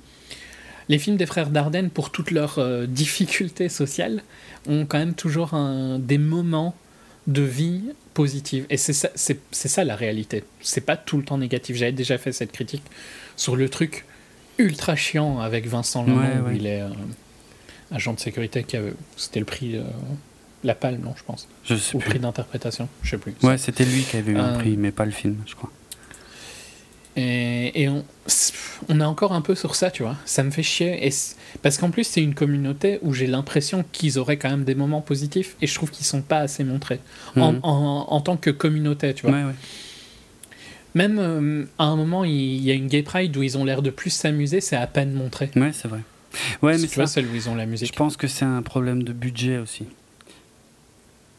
Ben, les films des frères Dardenne, ça coûte pas cher. je sais pas. C'est pas une question de budget là, c'est une question de scénario pour moi. C'est que on dirait que tu fais un drame, donc ça ne peut être que triste quasiment. Parce que même quand ils ont des dialogues qui sont intéressants entre Nathan et Sean, hein, c'est pas mhm. une critique euh, sur ça, c'est assez assez triste quand même la majorité. Ouais. Euh, et j'aime bien, tu vois, euh, ce côté où de temps en temps il y a des bons moments quoi de la vie, tu vois. Genre Juste bêtement, il suffirait d'un dîner. Hein. Parce que chaque fois qu'ils discutent, c'est un peu euh, genre euh, sur le lit, euh, mhm. un peu sombre et tout ça. Il, il, rit, rarement. C'est clair. Et ça manque un peu, je trouve. Parce que même si ta vie est difficile, il y a quand même deux, trois moments de temps en temps mhm. qui t'aident. Et voilà. ça, je trouve que ça manque un peu. Mais c'est une critique plus du cinéma français en général. Ok. Spoiler Allez, un, petit bout spoiler juste pour dire quelques mots sur la fin, effectivement, donc euh, signal sonore. Ouais, donc euh, la fin. Bon après c'est pas c'est pas ultra surprenant, hein, mais à la fin on va on va voir, on va vivre la mort de Sean. Assez long en plus. Et ouais ouais ouais ouais. Et, et le, le, truc c'est que pour être franc, avant ça, moi, je, commençais un petit peu quand même à me faire chier depuis un quart d'heure, 20 minutes, parce que je trouvais que le film n'avançait plus. Et là, du coup, bah, c'est une fois qu'il sort de l'hôpital, quoi. Et euh, je m'attends, enfin, je voyais plus trop où voulait aller le film, même si je me doutais que ça allait pas bien finir. Hein. Mais mhm. effectivement, je m'attendais pas à ce qu'on appuie autant sur la mort de Sean qu'on va, comme dit, pas juste voir, mais j'ai l'impression qu'on va vivre, quoi. Ouais. On la vit vraiment. Mm. Et euh, je trouve qu'elle est super réaliste en fait. Euh, dans ce, ce, qui arrive quand quelqu'un meurt. Euh, mm. Enfin, je suppose que tu as déjà eu des gens de ta famille qui sont morts maintenant. Oui. Euh, et tu, tu trouves pas que c'est vraiment cette ambiance-là Ah si, clairement. Où les gens arrivent, tu vois, genre... et c'est un peu bizarre et tout ça. Il faut, il faut s'occuper quand même de manger mm, et tout mm. ça. Et je trouve que c'est et c'est super bien retranscrit. C'est une des meilleures retranscriptions de, de ce qui arrive juste après la mort de quelqu'un que j'ai vu au ciné, en fait. Ouais, ouais, clairement, clairement. Euh, ça m'a. Et c'est super émotionnel, hein, franchement. À fond. Euh, comme... À fond. Parce que déjà, sur le moment, quand il meurt pendant la nuit et que Nathan s'en rend compte. Bon, qu'il il, il, le tue. C'est ça que tu as compris aussi? Franchement, j'en sais rien. Je me suis posé la question, mais en fait, je sais pas. Pour moi, vu comme euh, c'est caché et tout ça, il le tue. Mais enfin, j'ai aucun souci avec ça. Hein. Je trouve que c'est humain ce qu'il fait. C'est pas impossible. Ouais, franchement, voilà, j'ai aucune idée de ce qu'il fait vraiment, mais vu ce qu'on voit, et je pense que c'est peut-être volontairement euh, pas clair. Euh, mais ouais, effectivement, je me suis posé la question. Oui, parce que ça aurait pu mal se passer. Ouais. Dans certains groupes, s'il avait été clair sur ce qu'il faisait. Ouais, oui, peut-être. Bon, comme dit, euh, ce qui est important, c'est que Sean meurt. De toute façon, ça c'était inéluctable dans tous les cas, et que à partir de là, le film va se passer euh, en comment à vitesse réelle. Je sais pas comment dire en fait. C'est-à-dire, ça y est, c'est euh, mm-hmm. il n'y a plus, il n'y a pas d'ellipse, il n'y a rien. On va, on va gérer, on va voir, on va vivre ce moment avec eux en même temps qu'eux et avec euh, la même ambiance qu'eux. Donc c'est un moment qui est très très très difficile, qui est très long effectivement, parce que tu as, as, envie, c'est un film, tu vois, je veux dire, tu as, envie que ça se finisse et puis que tu puisses passer à autre chose. Et évidemment, euh, euh, le réalisateur a choisi... Ça dure, mais je trouve tout ça, enfin c'est super juste, c'est une des scènes les plus fortes du film. Tout à fait. je trouve que, comme toi, je trouve que quand ils sont à... dans les Landes, je suppose, c'est le moment faible du film pour moi. Ça. Mm. Quand il est à l'hôpital, c'est je trouve que c'est un peu lent. Il n'y a pas grand chose qui se passe. On voit vers où il veut aller, c'est un peu long. Quand par contre il rentre, euh, ouais, c'est super intense. Pour moi, il, euh, il l'euthanasie, mais aucune critique sur le fait qu'il l'euthanasie. il, il, souffre de toute façon, Sean. Mm. c'est humain ce qu'il fait. Et, et, puis, ouais, vraiment, cette retranscription de ce qui se passe après la mort de quelqu'un, je trouvais tellement juste.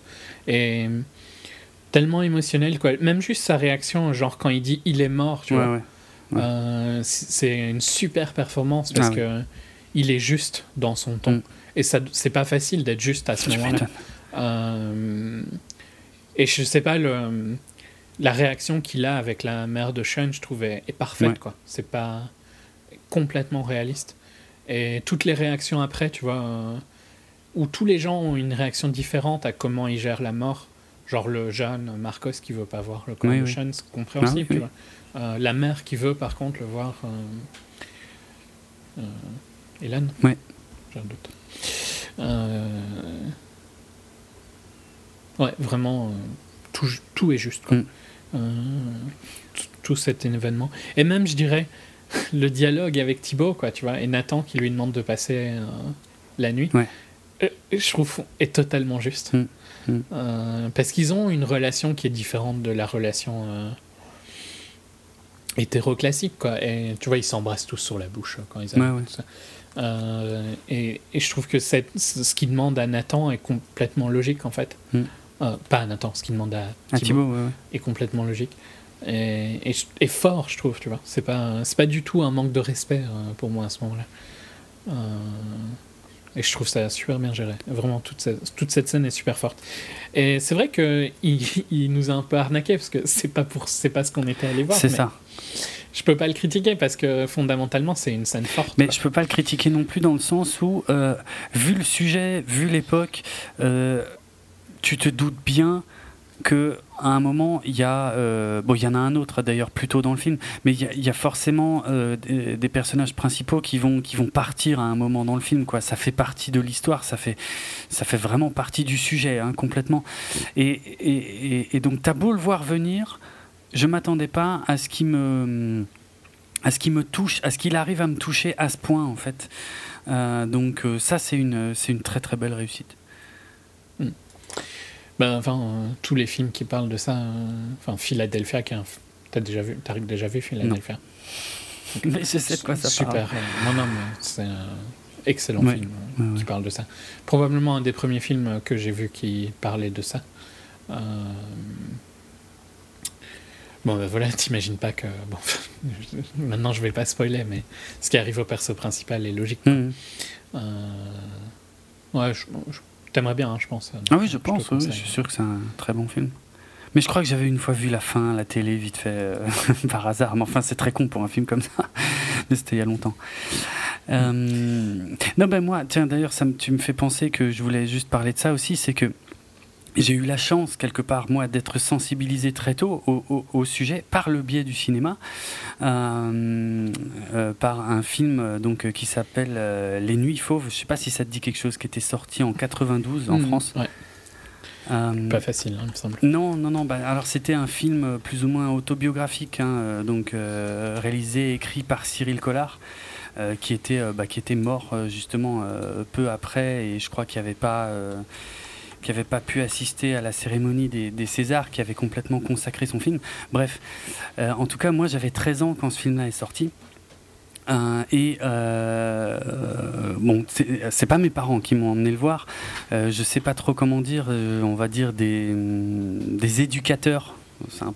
C'était pas des profs, mais c'était des, éducateurs qui ont pris sur eux, en fait, d'emmener un petit groupe d'ados, dont moi, euh, voir les Nuits Fauves au cinéma. Et d'ailleurs, je sais que ces éducateurs ont eu des problèmes ensuite. Euh, et pourtant, moi, je les remercie, en fait. Je les remercie parce que, euh, comme dit, vu le sujet, j'avais 13 ans c'était un bon moment pour être, pour être sensibilisé à ça, pour comprendre ce qui se passait, pour comprendre aussi ce qu'il fallait faire pour se protéger. Euh, et j'ai beaucoup, ça fait, euh, putain, ça fait, je sais pas, 25 ans que j'ai pas pensé aux nuits fauves, quoi. Euh, mais là, j'ai beaucoup repensé aux nuits fauves en, voyant, en voyant 120 battements par minute parce que ça reste finalement un bon moyen quoi qu'il arrive, d'informer les gens que de montrer aussi la vie de ceux qui sont concernés par ça, en fait la vie et l'action, enfin les, deux sont importants. Donc voilà, c'est encore une fois, j'ai pas tout apprécié dans 120 battements par minute, mais ça reste un type de film euh, important et intéressant et euh, et c'est aussi des films comme ça euh, qui font qui, peuvent faire avancer les choses. En tout cas, je sais que moi ça a été le cas à l'époque. Donc voilà. C'est marrant que tu dis ça parce que moi aussi un film et on parlait avant que on, on a été on est des produits de des préventions contre le sida et contre les MST et tout mm. ça. Et que ça a super bien marché sur nous, quoi. Que ça nous a vraiment je crois, ouais. traumatisé, entre guillemets. c'est clair. Euh, enfin, on, fait attention, quoi, pour être euh, court. Et c'est marrant que tu dis que c'est Les Nuits Fauves, parce que pour moi, c'est Kids, en fait, le film de Larry Clark. Ah, ça me dit euh, rien. Écrit par Harmony Ah si, j'ai déjà entendu parler. Je l'ai pas vu, mais je vois ce que c'est. Avec Chloé Sevigny et tout ça, mm. Rosario Dawson, tous jeunes. Ouais, ouais. Euh, qui est sorti en 95 et que j'ai dû donc que je me rappelle voir en, en vidéo quoi. Euh, donc à mon avis vers 96 97 un truc comme ça donc euh, quand j'avais 12 13 ans quoi. Et ben je dirais encore plus que les nuits fauves Kids a été super important pour moi parce que ça parle de de gens qui avaient mon âge, quoi, mm. à peu de choses près. Euh, et c'est, on est un peu après euh, le début de, de l'épidémie euh, du, du, sida et tout ça, parce qu'on est au milieu des années 90. Mm. Et, et ça, c'était encore plus facile de t'identifier parce que c'était des jeunes, tu vois, euh, et qui avaient des relations hétéro. Euh, et on suivait donc euh, Telly, qui était interprétée par. non, Telly, c'était une fille. je me rappelle plus du nom du perso. Mais enfin, on suivait un jeune perso qui aimait bien. je vais être un peu brut, hein, mais qui aimait bien avoir des relations avec des vierges. et puis qui, qui apprend qu'il a. Qu'il a le virus du sida. Quoi. Euh, et donc il a exposé plein de filles euh, à ça. Euh, et donc c'est un film qui m'a vraiment marqué sur l'importance du préservatif, mhm. le danger des MST et tout ça. C'est marrant que deux films différents, mhm. mais tous les deux on a appris grâce au cinéma. Bah et après, je pense que pendant notre jeunesse, on, on, a quelques années de différence, mais euh, je sais pas si c'est une impression de l'extérieur, tu vois, peut-être que c'est complètement faux, faudrait parler à des ados. Mais j'ai l'impression que nous, on avait une plus grosse. Euh, que les MST et en particulier le sida, et on en parlait plus. Quoi. Je me rappelle qu'à l'école, euh, c'était un sujet qui revenait souvent et tout ça. Oui, oui, ça, ça a fini. Hein. Avec la vision que j'en ai aujourd'hui, tu vois, par exemple, au début des années 90, avec la sortie de Nuit Fauve, des trucs comme ça, par exemple, je, alors, l'école, c'est autre chose. Et les pouvoirs publics et machin, ça, c'est autre chose. Mais par exemple, je peux pas en vouloir à mes parents à cette époque de pas avoir forcément de, discussion à ce sujet parce que je n'ai pas la certitude que eux étaient bien informés, tu vois, par exemple.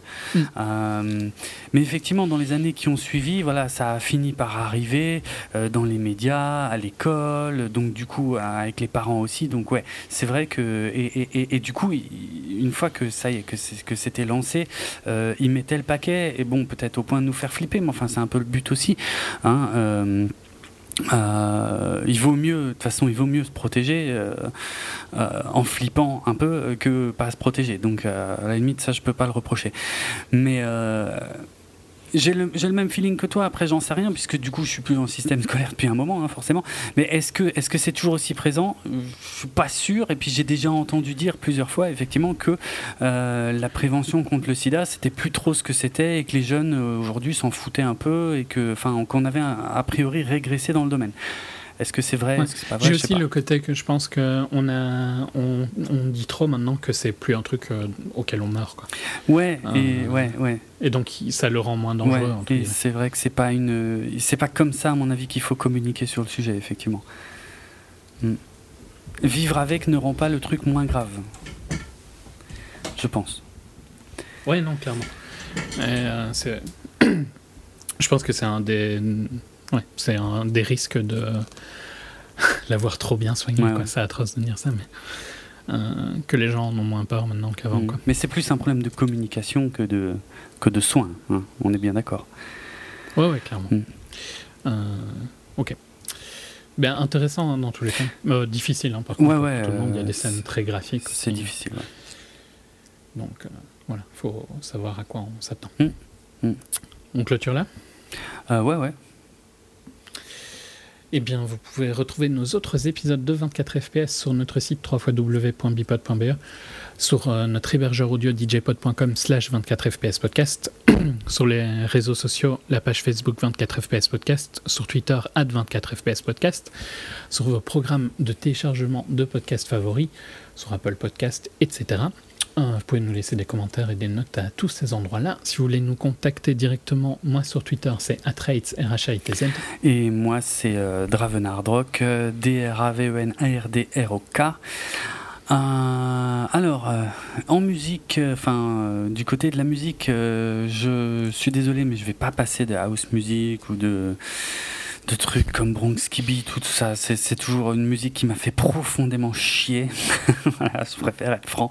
La musique des années 80, d'une manière générale, c'est probablement une des périodes que je déteste le plus, sauf euh, dans certains styles très particuliers, euh, le métal, quoi, pour être très clair.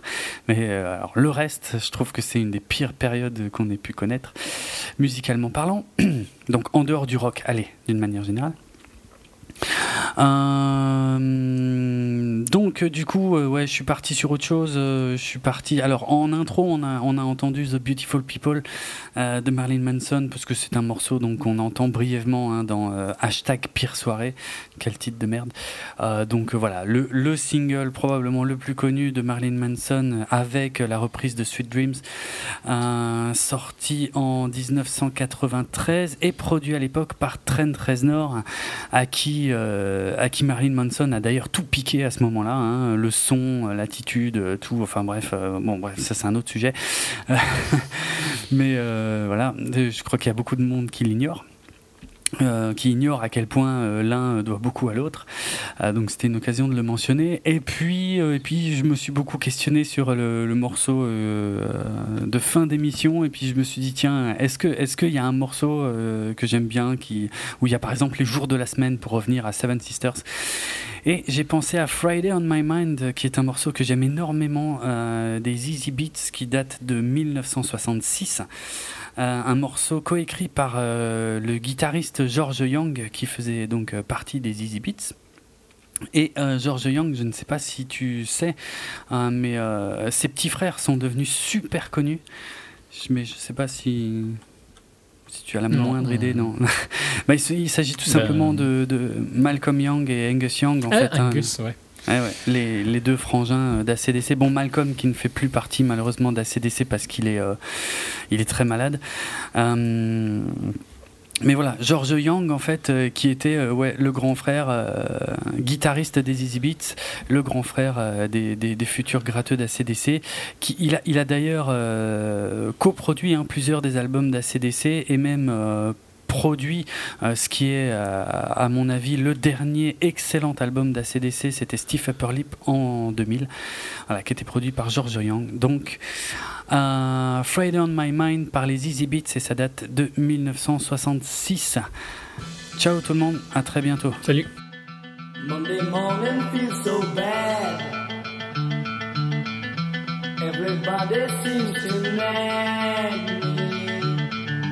Coming Tuesday, I feel better. Even my old man looks good. Wednesday just don't go.